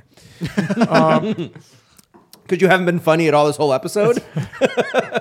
so Amarone is the king of Valpolicella. is the most important wine that we make in Valpolicella. And as all the beautiful thing in life came from a mistake. Uh, most of the greatest aden- uh, invention. By the way, that was me. It's, That might have been him too. Ni- 99, Gave me a mistake. 99 I have no doubt. I have no I doubt. am, it I'm was the a mistake. 99% failure or the 1% failure of birth control. You're right. Some of the best well- things come from mistakes. There is not a day in my life that my mom doesn't remind me that I was the great. greatest. My mom is mistake. Italian too, like- so yeah, like, oh, you Yeah. were an accident, don't worry. Actually, well, she's nice because to me she said, "You are the biggest mistake I ever done in my life." Like, thank you, mom. That's very, very. But I love you. I'm like, I'm sure you do. I know you do. I know. Yeah. I my mom was hundred percent the same. All my my mom's side of the family is all so my great grandparents, one was from, you know, shitty Naples and the other one was from Palermo. They migrated over here and then my grandparents were fake Italians from Brooklyn. So Nice. they're all, you know, five foot five. They all yell and scream. And my mom is constantly like, Oh God, if only I didn't have you, my life would be so much better. Oh. but I love you. You're the greatest Same thing that's ever happened to me. Same thing. I Same love thing. you. She says And I'm like, exactly the same thing. Thanks. Self esteem gets shrunk and then right back out. right. so you have something in common with Amarone. Absolutely yes. Just The I'm the. Ripasso of that. the biggest mistake in Valpolicella. So how how do we make Amarone? How Amarone is made? Well, Amarone has a very long history. Amarone comes from the Vino Retico, and the Vino Retico was the wine that the Romans were making. So there are two um, wines that we have the oldest uh, historical documentation.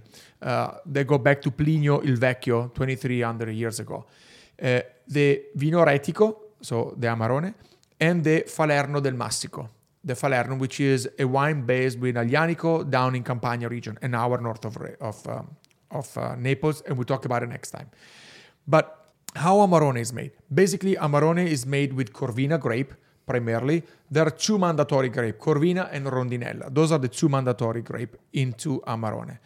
But it's not made like my Corvina that we tasted before, meaning it's not what I call a normal wine because you don't, every wine in the world is made in the same way. You harvest, you squeeze it, you ferment it, you age it, you bottle it, you sell it. Winemaking. It's not rocket science. Very simple. So um, the Amarone has a little twist. So you don't harvest and squeeze the grape. We harvest by hand uh, because we don't. We must make sure that we don't break any berry. The grape must come intact to the winery, so they are transported in small cassette with just one layer of grape, so there is no weight on top of them, and we lay them down on straw mats to raisin to dry out. Now, it can be done on straw mats or it can be done nowadays we do it in those uh, plateaus, in those little cassettes, so we can pile them up easily and they're more easy to move around. But we still do both. We still use straw mats and cassettes. So at your winery, you're doing both styles. Yes, Okay. yes. I st- we still have some what we call graticci, where you lay down the grape, and we use the cassettes because they're more easy to storage. And we let the grape raisin from basically we finished harvest four days ago. So from now all the way to mid December, early January, growing up was always after the 6th of January. Now that the global warming doesn't exist, we do before Christmas. Wow. It's, a big change. A month, That's- a month ahead of time. Yeah. It's really crazy. Something more. Until 10 years ago, uh, eight, we were starting harvest in Valpolicella on the 15th of October. Now we finish harvest on the 15th of October. So everything has changed. A huge challenge. So we let the grape to raisin. So reasoning, the grape use lose about 30, 35% of the water goes with the angels. And so let's say that you start with 100 pound of grape, you ended up squeezing 70 or 65, 70 pounds of grape at the end. So you lose a lot of production right there. But by doing this, you concentrate all the juice, you concentrate the natural fructose, the natural sugar that is inside the, the grape, and you thicken the skin because the skin gets thicker and thicker and harder and harder. And that's what makes Amarone what it is. Then, when in January you take the grape, we pretend they're fresh, so we squeeze them. You cannot destem it because the stem is all brown and it breaks like a breadstick. But also, if you do this raisoning naturally without burners, without humidifier, without gas, just saying. I, I didn't say that somebody does that way. I've seen $15 Amarone shell on a shelf. But I'm you should come in assuming- Vapricciano and check it out. we still use it with open airs. So I always say that the biggest technology that we use is to put the nets on the windows. Otherwise, the birds come in and they eat the grape. That's our The- technology. The Corvos. exactly, the corvos come in. So you cannot destem, but if you do it naturally, also the stem that usually is green and the seeds has processed the oil inside. So you don't get bad tannins anymore. Ah, Actually, to, to see if the grape is ready, we tear a piece of the cluster with two, three berries, and we put everything in the mouth and we chew everything. And if everything is crunchy and sweet, you're good to go. If it's still bitter, you have to wait. That's the rule of thumb that my grandfather always told me. And that's how we do.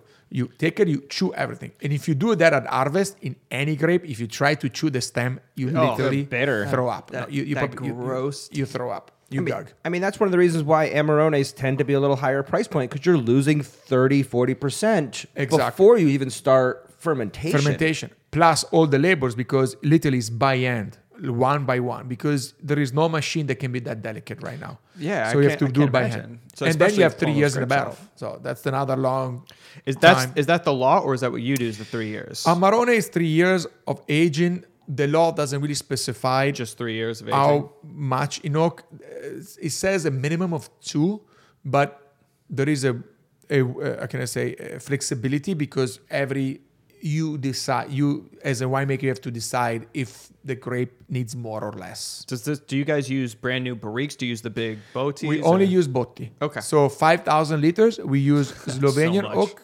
and austrian oak so are made by um, gamba which is uh, a very uh, famous uh, uh, cooper from veneto and uh, we use vox those are the two is blue tag red tag and black tag there are three main blue red and white and black uh, you have garba Garbellotto from piedmont and uh, one is wa- red this- and one is blue Italian oak or is this French oak? Um, it's definitely not American oak. we use we use French and Slovenian. Slovenian. There is That's the what- the gamba goes in Allier in Limousin, gets the logs over there, age the oak in Italy, and then he ships it into the big Italian botti. So five each inches staves and five thousand liters. Do you guys have a? Uh, this is kind of like oak related on. Do you have a way of finding out where the oak's going to go? Because like I know, especially in America, being that we have much smaller barriques, we have the 60, 55 gallons. You can have a thousand barrels out there and test through each one to see how it tastes. But if you're doing what five thousand liters, is that what we said? Yeah, five thousand liters, five to eight. And if you didn't like the way that oak turned out, do you get a new barrel, or is it just once it's neutral, it's neutral, and that's what you're going to use for the entire time? That's a very good question. Um, uh, it, it, again, it goes back to um, uh, experience. Uh, you, you you trust your, your cooper. You trust the cooper that you um, that you've been working with for for. for Gen- sometimes for generations. generations, Yeah. but also you you trust your friends. So it's there is a lot of mutual conversations. Like for example, um, I'm using um, the the French oak we I've never did because of Giampiero. Uh, Giampiero is the one introduced me to Gamba that goes and gets the logs in France, but makes it into the Italian style. Okay. Uh, and he said, Nicola, trust me, you get great result with those barrels. They are not invasive to the wine. They're not flavoring the wine. They are maturing the wine. And tasting his Barbera, I said, that's a very good idea. And actually, the uh, Vox, the Austrian oak, was uh, my uh, dear friend uh, Casa Emma from Chianti Classico, Paolo Paffi. He told me that he's has been they has been using they have been using excuse me uh, this Austrian oak for you know several decades and they did very good job. So like hmm, time. Okay. so you- you you always experiment. The- I have to say this: big barrel do not flavor the wine. I, that was just what I was going to ask. Is if you get brand new barrels, do you get the crazy oak flavoring? And then obviously once it's neutral, it's neutral. But I mean, if they're that big and five thousand liters, I can't imagine it's going to impart any flavor into it. No, it. it's always Okay. is maturing the wine is not flavoring the wine. I think that's my- one thing that him and I agree on, and even my my dad has gotten into Brunello. He loves them, and he's enjoying a lot more Italian wines, a little more now that he gets older. Is one thing that I've always liked and appreciated more about Italian wines is that the oak is almost never there. In some wines, you can get it, like especially in some of the modern Barolos, like you can taste a few of them. There's been like a couple Rossos I've tasted a few on, but for the most part, I'm never just sitting there going, "Oh, I taste cinnamon, mocha, you know, gunpowder if it's super toasted, or vanilla and peanuts." Right. Like I've had a lot of American wines where people will pour me wines and uh, the salesperson or the manager or something be like, oh yeah, you know, it tastes like black fruit, whatever. I'm like, I, I can't get past the dill or the coconut. Right. That's all I taste. Like I just taste oak and I don't want that. And they're like, well, in 20 years it'll be better. I'm like, I don't really think so. It's just Yeah. gonna taste like really crappy coconut at that Exactly. point. That's why I just I like Italians more because it's not as much. But I always wondered if you have those boaties when you first get them, if that oak leaches in on the first batch. No, it doesn't. It's so It large too. I mean, they're large, and then we rotate. Five thousand liters, you could And throw a party in that barrel. And then also another thing, we always rotate them. So when you do your racking, when you need to clean up your barrels, because when the wine first come in, in the first uh, three months, you rack the wine often, and then it's less and less and less when the wine kind of clean up itself. So every time we you transfer the wine outside into the stainless steel and then you wash we wash the barrel and then we pour the wine back in we never put the same wine in the same barrel everything gets mixed and then redistribute and then gets mixed and then redistribute that's the way we do it okay. I want to I want to know though because I've had a lot of Amarone in my life Mm-hmm. and I've done a lot of wine dinners being both a restaurateur and a salesman. I rarely ever pair Amarone with an entree or a pre-course. Usually it's something that's an after dinner drink. It's let's sit by the fire, drink Amarone or let's have this for for dessert. I don't eat dessert a lot. I'll drink Amarone for dessert. Your Amarone is a lot lighter and more balanced than almost every other Amarone I've had out there. There's only one other one in my mind I can think of that is comparable. Mm-hmm. And how is it that everybody else's are they taste like raisins and they're super high alcohol and they're super heavy oaked and yours is so refined? Thank you. And I mean, it's beautiful. It really is. I, I did want to kind of touch on that a little bit because it's the first time I sat here and it, like my brain is kind of off because I'm like I'm getting the tannin, but there's a lot of acidity in there, and I've never had that before with an Amarone. Okay, there is a lot of acidity because it's 2015. So this wine, as I said before, deserves other two years. And we are always releasing the wine when it is the proper time to release it.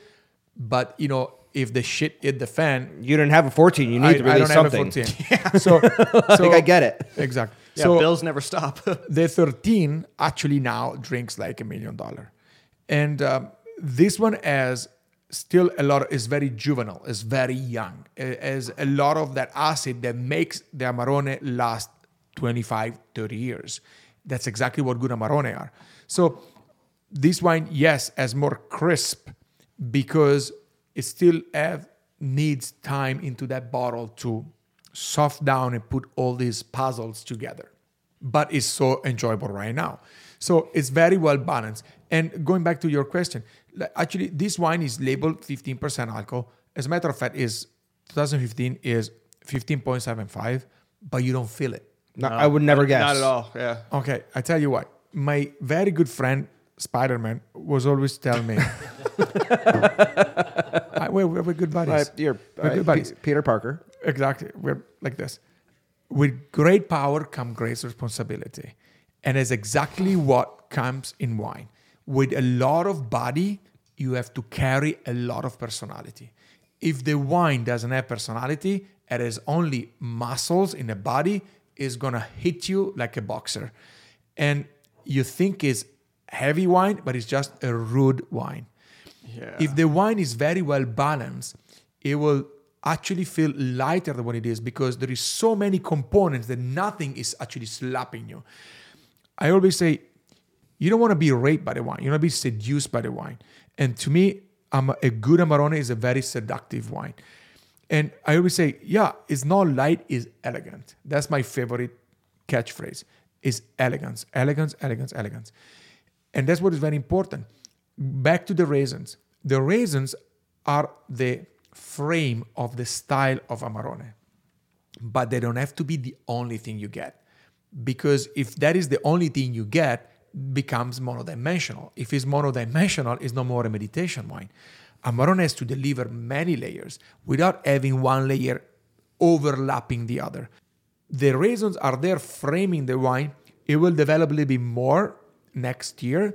It will get there. Right now, that acid that I wanted there to make the wine longevity, to give the wine longevity, are actually a little bit predominant right now. If you taste the 2013 now, it's like velvet. It's like wearing silk. But a lot of those Amarones are really oxidized wine. You can see the color of this wine. I- I look, did- Look, I was look how, say. look how dark it is. It It's- doesn't have that reductive oxidized flavor that Absolutely. some Amarones have. And we touched on this when we first tried it. It's the first time you said it first, and you, because I think you nailed it. You're Like, it's actually fresh. Yes. And there's Amarones that are absolutely fantastic. But it comes off the back of being really over concentrated and almost tastes like somebody just pulled a pie out of the oven. Yeah. And it has that cooked kind of flavor into there, which I think is a cool characteristic on some. But when you pour this, I was like, They don't go Man, with food. They don't go with they don't anything. go with food, and I'm telling yeah, you, you the drink it by alcohol shines through, and you're tasting alcohol and that- raisins. yeah. and they're not really pleasant. And I mean, this is one that you could literally. I've said this the other night to you. I could have this with a pre-course, Mm-hmm. and I've never once thought about serving, doing a wine dinner and serving an Amarone during a pre-me. Mm-hmm. Like it's always an entree or, Holy crap, afterward. That's so stupid that I just right now in my entire life of all Italian food realized pre me for Primi. food course. Primi, of course. yeah, I feel stupid. the, the again- Italian over here. But you know, I always wonder why my grandparents would serve salad at the end of dinner as the dessert, and they're like, "Well, it's just supposed to pack your stomach down." And I always thought it was really weird. It's very French. until I went to Italy and they were they were doing salad at the end of the night in certain parts of Italy. Absolutely, yes. And you know that extra super exaggerated jamminess, it's sugar. It would be very American easy palate. for me to make that style. Now, don't throw anybody under the bus. Everybody does his own thing at home. But amarone, amaro means bitter.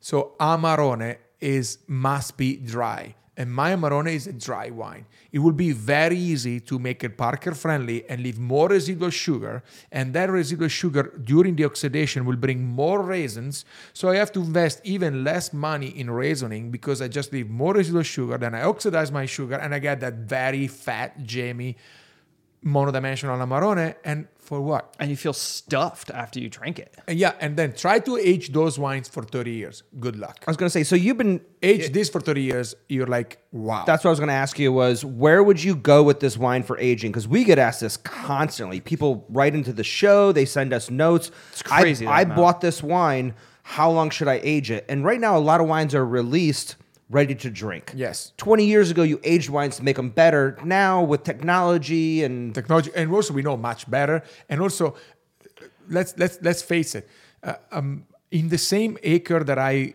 uh, um, inherited from my grandfather that which i have no credit because i just inherited in that same and that's what comes my credit uh, in that same acre my grandfather was making wine with but uh, let me think because I, we think hectares and and uh, It's you- 1.3. you could say, you could say, you could say hectares. but I- in, in in that hectare, okay, let's make it easier for me. So in that hectare, my grandfather was making wine with 800 vine in that hectare, and he was making uh, five tons an acre.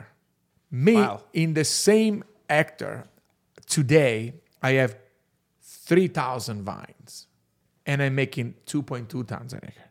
wow. So, of course, my wine doesn't take that much time to become soft as before. Same thing goes for Brunello, same things for Barolo, because we multiply by five, by 10, the number of vine, and we uh, divided by five the production. Though all that energy, all that power goes straight into the wine. And that's why also, if you look in the different uh, consortium, the different laws, the different DOC, they are reducing more and more the aging time in barrel because the wine doesn't need that much oak to to get the micro oxygenation to process all that rough tannins were coming for five vine making 10 times It seems like. I've seen more and more that as they modernize technology, the use of oak keeps coming down. Absolutely. Because people are Less- so yes. good in the vineyard that they're like, we don't need those crazy harsh tannins. And yeah, I mean, the wine will be amazing in 40 years, but you can't drink it for 39. Yeah. So good luck with that. So, w- for someone who bought your wine, how long? If someone said, "I want to age this," what mm-hmm. would be your recommendation for? Because right now it's it's stunning, but you have also said this is still a baby. He's still a baby. If It's- someone wanted to lay this down, what do you think is the primary or the the perfect zone? 10 years, 12 years? If you have time, if you have time. I hope uh, I have time. Uh, again, you can, as you said, you can drink this now, this one with that acid, with a ribeye would be perfect. But if you have, if you have 10 years time, I would say 15, I that starts smoking. Okay. And between 15 and 30, it's just having fun. Perfect. So it's kind of like that French guy who's like, listen, everything is approachable and drinkable now, which is awesome. Like, honestly, opening this bottle right now, when I first smelled that, I was like, oh, it's really tight. It opened up in 10 minutes. And now it's super approachable. Because some wines take hours. I mean, we had a wine the other day that the next day it was amazing. And the first day, we're like, it didn't taste like anything. and and this is actually more affordable than a lot of the big name Absor- Of course. Amarones that are out there. So I'm going to use your the term again, SRP. yeah. Like here we're looking at on a shelf, on retail. the shelf, you're looking at like seventy-five bucks. that is so well priced for an without a Amarone. doubt.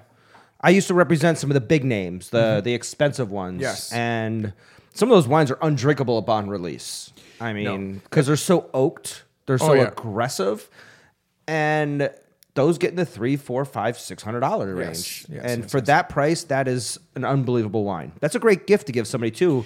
A birth year wine. But I'm telling you, in three weeks, That's gonna a good give you a bottle of the 2013 that is coming in US. We are releasing more 2013. Um, and okay, how is that happen? Well, we said we don't talk about politics, but uh, uh, Well, American politics, go ahead and, you know, do Italian politics. Uh, you know, Europe is having some issues with Russia right now, and uh, um, for several regions, most for humanitarian reasons. You know, when they have the war, try to kill a lot of people. Well, you know, let's not get into it, but you know, we got some Yeah. issues with Russia, and so the European community applies certain um, fines to Russia. And Russia answered with a huge middle finger. And uh, they said, okay, we're going to block the boundary and no European goods come in. Of course, you know, I cannot say those words, but okay. Of, of course, our fellows Europeans, uh, they have nothing good to sell, so there's not a problem for them. But for the Italians, that have a lot of good things to sell to Russia, it's a huge problem. So all my allocation that was supposed to go 2013, that was supposed to go to Russia, actually got blocked at the border, came back. So fortunately for that, or unfortunately, well, uh, fortunately because I got, I got very high score on shift, 2013. So I'm I'm detouring all the 13 to United States, and I'm gonna hold on on the 15. Awesome. So I will release the 2000 uh, more 2013. I want you to try it because it's just amazing. We love to. also we also got uh, very well rewarded by the wine spectator. Not that I needed, not that I, but you know, it's like when uh, when uh, when uh, a beautiful supermodel says. Oh, what do you think about beauty? Oh no, beauty is not really important. Yeah, because they're fucking gorgeous. That's Yeah, why you say yeah. So yeah, but you want to showcase just a little it's bit. just of- it's just who you are what matters. It's like it's your personality. Yeah, whatever. so so of course Gotta a good score for the wine Pic- spectator is flattering. I I admit it. You know. Now I'm not gonna prostitute myself to get it, but if they realize that this little tiny guy that has been there for uh, four generations doing a good job, I'm happy about it. So the 2013 got a very big prize. I'm not going to submit this to the spectator for a while because they're very narrow-minded from that perspective. Like they judge what they have there. So I'm afraid that this jewel will be penalized because it's too young. So I will hold on and will submit this one next year or the year after to the West. You are a very smart businessman. Like a like your your outlook and your view, you're very smart. I mean, too many people just send it off, send it off, send it off. and because they're gonna see what they have in front. You know, they, you, they you have, you have passion though too, and you could tell. That's really important. So Oh. well, I feel like we should have ended on the Amarone, but we have one No, more no, no. wine. Oh no, we gotta taste this. Gotta taste this. oh, I'm so, so, so this will be our last wine of the episode, but this is something that I'm all about geeky wines from Italy. Mm. Amarone, Pinot Grigio, Barbera, people know these wines. This is something that nobody in America has probably So weird. ever love once it. experienced. This is the weirdest This- thing this- ever. but this is what I love about Italy. You don't get this in any other country. There's no, you don't get this in Spain. You don't get what France have 45 grapes. That's it. like that's There's no, a, no, a no. collective outburst of French people just went, hey. I've never had a Frenchman show up with a, gr- a wine from a grape I've never heard of. Every That's time I sit point. down with an Italian, he brings me something I've never seen, heard of, and that's what's kind of special about Show this one. the Italian wine. I don't know. There's no point if you showed that. Is this even in the U.S.? you have to. It, Yeah. it just arrived. Just arrived. Now, a little. that's not a, it. A That's little it. warning. Tasting this after Amarone is a is a shock. Yeah, but it's gonna refresh my palate. Oh yes, absolutely. It's, it's very shocking because And- it's super dry and it's super tart. And this is sparkling a little bit too, right? It's a little bit sparkling. It's not really sparkling. It's what we call natural frizzante, which is not induced frizzante, but comes from the primary fermentation. Like effervescent. effervescence. Yes. So now what Like, we have uh, right what now. was the white wine we just had? Vino Verde. Vino Verde, yeah. So we have to do a long drive because it's a seven hours drive from Verona down to Naples. And uh, Going back to your buddies at Oh, yeah, Naples. because yeah. because three hours of it are the worst You, roads you- ever. you put on an accent when you go to this vineyard. oh yeah, absolutely yes. Now this guy, his name is Salvatore Martusciello. Sounds very southern. Very southern. First of all, Salvatore, and then Martusciello. I didn't realize there were names for that. I mean, I guess it makes sense because if you hear Smith, you think of Utah. Well, you cannot be more southern than Martusciello. I'm telling you. really? Okay. So, so Salvatore, I met Salvatore, and I must say it publicly through a dear friend of mine that is called Jonathan Goldsmith, not Italian, No. from Chicago. Doesn't have it, it doesn't have a cell of Italian, but is the best Italian ambassador ever. And he made me discover this incredible guy that I fell in love, like was love first sight. You said you really uh, uh, complimented me, and I really appreciate when you said you have a lot of passion about wine. Well, you talk with Salvatore, it's just I want to listen to this guy for hours and hours and hours. He makes three wines right now. He come from a very big family from Naples that were making a lot of wine, the very important, and then they went down for internal problems in the family, and he climbed all the way back up, and he's making those three wines. He's making a Falanghina de Campi Flegrei, an Asprinio di Aversa, which I'll bring you next time. It's gonna blow your socks off, and this crazy Gragnano. So what is Gragnano? Gragnano is an appellation, is a wine that was born more than 200 years ago and has always been in a tradition in Naples, but had no name. And actually, the Martusciello family was the one that established the appellation of Gragnano, and they, um, how can I say, in the in the law of, you know, there is a, what's called disciplinare, disciplinar that tells you where to grow the grape, which variety you have to grow to make the specific appellation. They identified eight ancient grape of Campania. Now, there are other producer of Gragnano right now, but he's the father of the Gragnano. So all the other producer, they use Aglianico and Piedirosso. He used all the eight grape. That's why this wine is called Otto Uve, mm. eight grape. So those are the eight ancestral grape, and I need to get. You actually the have to he- use a lifeline on I, this I one. cannot. I You cannot even. I'm Because I know Pietro Rosso, I know Alianico, but I- Okay. He used Karma you told me the other day, and I was like, I don't- Piedirosso, Aglianico, Sciascinoso, Sapella, wait, Castagnara, Olivella, Sauca, Sumbe, no, Surbegna, the yeah, I haven't heard of any of those. craziest grapes. That's it. Well, I love how animated he's getting talking about this. Somebody This is who's his geek from, wine. Yes, because you This know, is I- his core to me, Corvina. it Yeah. was it was a surprise for me too. Like I said, come on, I'm four generation wine business. I never heard those varietals before. And being I from tasted, Italy. I was like, what is this? this is the weirdest thing ever.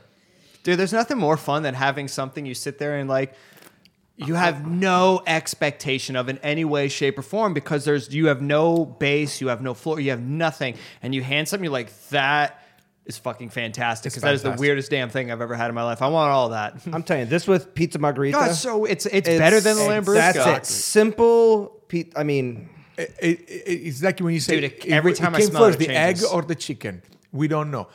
Same thing is this wine. came first, the Gragnano or the pizza? Nobody knows.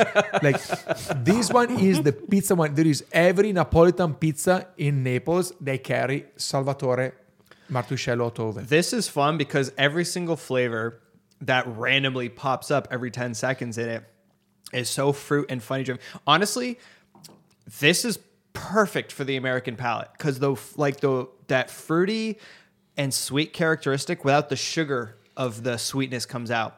It's, just a fruity fucking good wine. It's fresh. Fresh and dry. Yeah. Yeah. This is a party wine right here. This is the stuff where you like you have a brand new date who's like, I kind of like wine, but she also like likes really fruity stuff. You pour that first, she'd love it. But you sit on a patio in the afternoon. You get, like I said, just a regular Oh, I'd- pizza I'd margarita. pizza day this all Pizza day. margarita. pop That's it. this bottle and just laugh for the next hour. Oh yeah. Oh yeah. That's so perfect. Dude, when we were talking about, so they're having a pizza and donut festival out here in what two weeks? Shout out to David Tida. So that right there That's the would be the killer for the Perfect pizza one. festival. Yes. Everything I wish that, he was here. Everything that goes in a firewood oven or in a fryer and this, Oh, I didn't even think about fried food. like fried chicken and this. See, there's something about fried even chicken his and even yeah. his donut festival, something like this. Donut would Yeah, festival. that's right. 'Cause It's two days Donut- that. It re- Yeah, donut i- in a way, it does remind me of a great quality Lambrusco. Yes. Well, absolutely yes. In fact, when I he first tasted me on this, I was like, oh my god, it's like an Lambrusco from the south. Uh oh. Lightning coming out of his eyes. Your friendship got real. Shake like this. You noticed So your what you wasn't said- real. I, I said no in a in a in a good way. Like I was about to say, okay, thank you for coming. Uh, no, it's- it's- How, how do you say? I'll go fuck myself in Italian. Can I say it? yes. Mi mando a cagare da solo. Done. Excellent. wait, wait. All right. What's fafangula? Am I saying that wrong? Or- Vaffanculo. That's it. Is that fuck you? Yeah. Yes. Exactly. Okay. I've heard that at least two or You're three supposed times. to. The first thing you're supposed to learn in every language is the swear words. Absolutely. well, if- Italian's funny swear. French is like silk swear. like it just feels good. And like you said in the beginning of this whole conversation, there's so many slang terms and other things that you think you know what you're saying, but there's also 20 other terms that are even yeah. worse. Yeah, so what is the term of uh, what's the what's the lupa el boca? Uh, Imbuca lupo? what is Boca it when you lose? Because that is you when you said that thing about that wine. Oh. Where the wolf ate you instead of you killing the wolf. When I said that, I was really sfigato. Screwed? Sfigato, it's like a loser. It's a total loser. loser. That's sfigato. that comes from the word figa, which is a key word in it in uh, in English. I shouldn't say this. My mom will. She's disgraced me. Um, um, yeah, but you know. Uh, I, I can't get out of it this. I don't know. so basically, is that the, the F Italian, the F Italian word is a, is a key word, which means beautiful woman. Actually, it name only a specific part of the woman, but to mean the entire thing. But only if she's beautiful. She is really F word. So, sfigato in, in Italian, when you put the S in, in front of a, of a word, is means the opposite of that thing. So, like uh, Oh. like uh, the UN in, in English, like lucky, unlucky. You know, un makes it the opposite. So the S in Italy is this called S negativa. So it makes it the opposite. So it's fortuna, fortune. Fortuna means bad luck. Unfortunate. So figa means very hot girl. Sfiga, which is the opposite of figa, means very bad luck. We have that same word. It's called fugly. Fug, yeah. Fugly. So that means bad luck. This has been a freaking blast recording with you. This has been the funnest thing, man. I'm glad Thank we ended on this because this wine, I think, kind of sums up how we all are just fucking giddy and having a good time. Absolutely, uh, yes. Uh, this is something you should have so much fun selling in America and getting people excited about it because the younger generations don't want to drink what their parents drank. I agree. And right now, there's a dramatic shift away from the mainstream varietals. Yes. And I think you could have a lot of success with a wine like this, especially with all the little pizza places popping up. The the the The hipster true Napolitan pizza, yes. and the hipster places where Yes. people don't want they want to have something fun and fresh and new because they're wearing old retro clothes and they're Ironically, they don't want to act like their parents, yet they want to look just like them I when know, they were funny. teenagers. Yeah. What What's the uh, pizza place from Flagstaff again? Pizzicletta. Pizza Bicicletta. Cletta, Yeah, and they actually they- exactly they actually put in that. Did they? frittati Are they week, really? Yeah. Awesome. That makes sense. Perfect. Yeah. Caleb's awesome. Like they, but Yeah. he he gets it. He, gets- understands. He came back. He came back the night before from a, a bicycle ride uh, around all the regions, all the pizzeria of Italy. the sounds guy is right. insane. I know. Like like this guy, Jonathan Goldsmith, that I told you, that is not Italian, and he has Spacca Napoli Pizzeria in Chicago, and I'm telling you, is one of the best pizza you can get is unreal, like really true Napolitan. He spends eight months out of the year in Naples selecting yeast, selecting flour, selecting uh, pecorino romano and and piennolo, pomodoro piennolo from Vesuvio. Like he collects all these things, and he's the one that that introduced Amazing. me to this wine. So That was that was absolutely fantastic. All right. So, what's your website? How do people find you? How do people look up where Oh, you're yeah. at and stuff like that? is Just- let's give you a little props. All nicolabiscardo.com. right. Uh, you want to say that slower for Exactly. our customers in Is- Texas and Say with an accent So- while you're at it. is N I C O L A B I S C A R D like David O Nicola a picture nicolabiscardo.com of the back label. or if you want if you want to use the old MAB word conexport.com it still, still works. active? it still works. And uh, yeah and um, you can friend me on Facebook. Um, we're gonna I- do that. I, I I love I post all my my wine thing, you know, all the events, everything that is happening, and uh, and uh, it's called Nicola Biscardo Selections, and um and follow me. I'm tr- I'm all over the places. I try to go. Sorry, this is You've been in America and traveling for like the last month. So month uh, September first. when you get back to the hotel room, you need something to do. So you jump on social media. You know what? When I when I wake when I the first three days when I'm back in Italy and I wake up, I have like anxiety. Like, where am I? I, I have And no, the sun I, is not I up don't yet. know where I am. But uh, but it's fun. It's a lot of fun, and I guys, this has been so much fun for me. Thank you so much for coming. you are on. Amazing. Your passion fantastic. is unbelievable. Thank you. like I really have enjoyed this. This has been one of our funnest episodes I've ever recorded, and I don't Yeah. want to cut it off, but we definitely need to do part two next time you're in town and Definitely. continue this We will. conversation. And I will and- promise I will bring more fun stuff. Absolutely. Without Plus, a with doubt. what you not only make for the winery and your selections of wine, you clearly have great taste. So everything you bring is probably rock star. I wanted some more of that Well, before let's we make go. a toast. yeah, yeah. Chin chin. See you guys. Here, salute. I love that we Thank you. Chinese We for the say end of this. "Viva la figa." Viva la figa. Chin. Thanks, everybody. Thanks. See y'all later. Cheers.